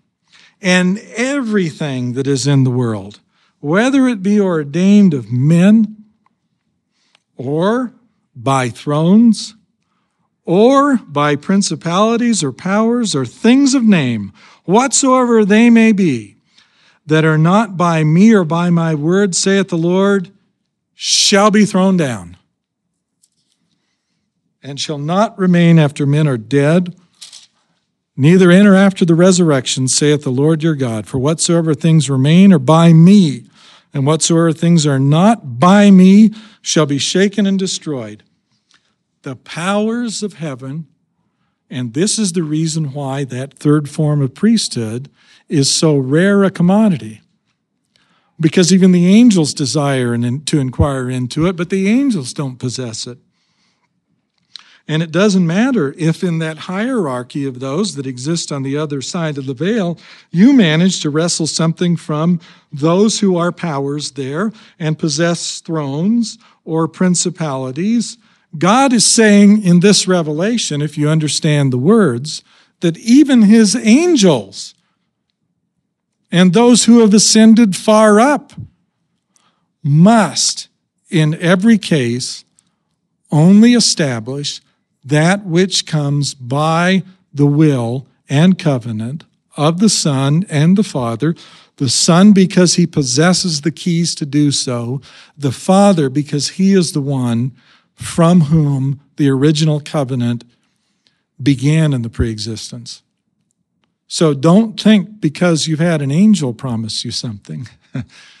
um, in Doctrine and Covenants, section 132, you have to connect up with the Father. In the first meeting at Adam-ondi-Ahman, Adam was not considered to be among those who were mortal because Adam had begun life uh, in the garden in the presence of God. Therefore, mortals who were born into the mortal realm in that meeting began with Seth. The seven who gathered at Adam-ondi-Ahman were mortal because um, they were born outside of God's presence and they were restored again into God's presence at the meeting at Adam-ondi-Ahman. Um, the um,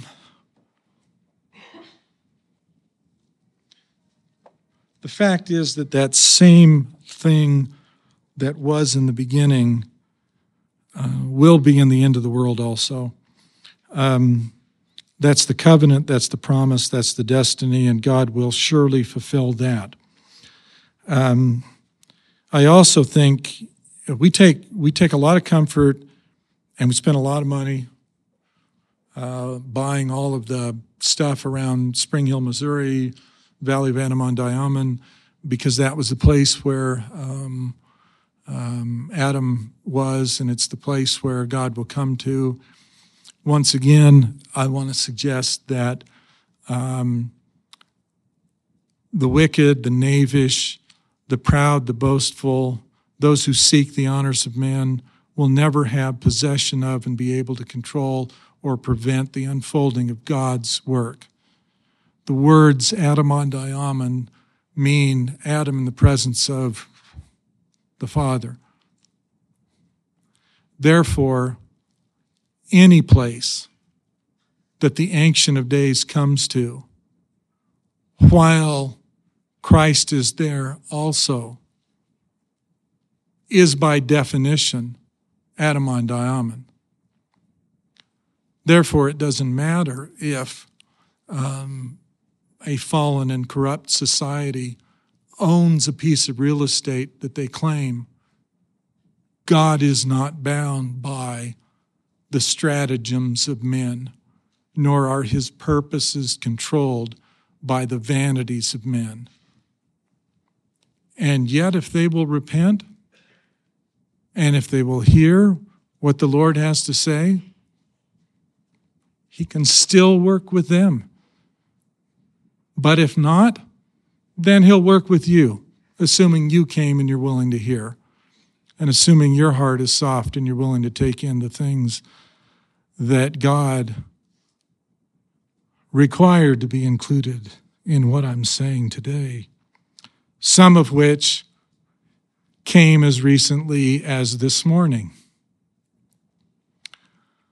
I'm doing this to be faithful to the things that have been asked of me, not by man or men, but by God. I don't even control the content of this material. I'm not parsing these scriptures because I think they are nice. I'm telling you what I know to be true because it's what I've been asked to declare by Him whose presence I have been in. In uh, the second comforter, I told you that shortly after um, being baptized into the church, I was told by an angel on the first day of the third month in nine years, your ministry will begin, and so you must prepare. Well, a couple things about that. On the first day of the third month in nine years, I was called to be gospel doctrine teacher. And so it began then and there and in that setting and among you, good people. But it has never ended. It began by a calling from an angel. It continues still. And therefore, don't think, don't think I'm just some vain fellow hoping to attract notice. Most of what I attract in my universe, in my setting, uh, it's, it's negative, as um, some of you know. It has not been the source of uh, delight. It's been a source of profound um, discomfort. But there was a question I was going to answer how are you and your family doing since the excommunication? We worry about you. Great. Um, the blessings of God um, are without constraint. And you do not have, and no man can control, the outpouring of blessings upon those who will give heed to him. And therefore, um, I've been surprised at how much of a rather non event it has been in many respects. Um, there are a couple things that um, are a little different, and that is that I, I really got to go out of my way to make some people feel comfortable inside my own ward because they just don't know how to behave. Um, it's the damnedest apostate they've ever run into because he still has a testimony and attends his meeting and all the rest of that. Um, but I feel worse for other people and their awkwardness. It's like, uh, you know, what do we talk about now? Because we used to like talk about doctrine and stuff, and we're not so sure that maybe your doctrine might be like like toxic waste. And so if you say something, I might get poisoned by it. And so, you know, uh, how about them Sox? Uh, hey, how about them Sox? Uh, I mean, really, they were, they, were, they were supposed to be last place, and they won it all. I mean, Farrell, that guy, he's legit. Batting coach last year, World Series manager this year. things are great. Couldn't be better. Um, we continue to preach, teach, exhort, believe, teach our children, um, go to church, uh, make compensation for the awkwardness with which people approach it. Uh, I even, look, if I had not been excommunicated in the chili cook off, I was going to make the habanero uh, chili, and I was going to win the, the you know hottest chili award. My wife, wise counselor that she is, suggested that that might be viewed by some as retaliation. uh, and so that's a difference. I toned the chili way down.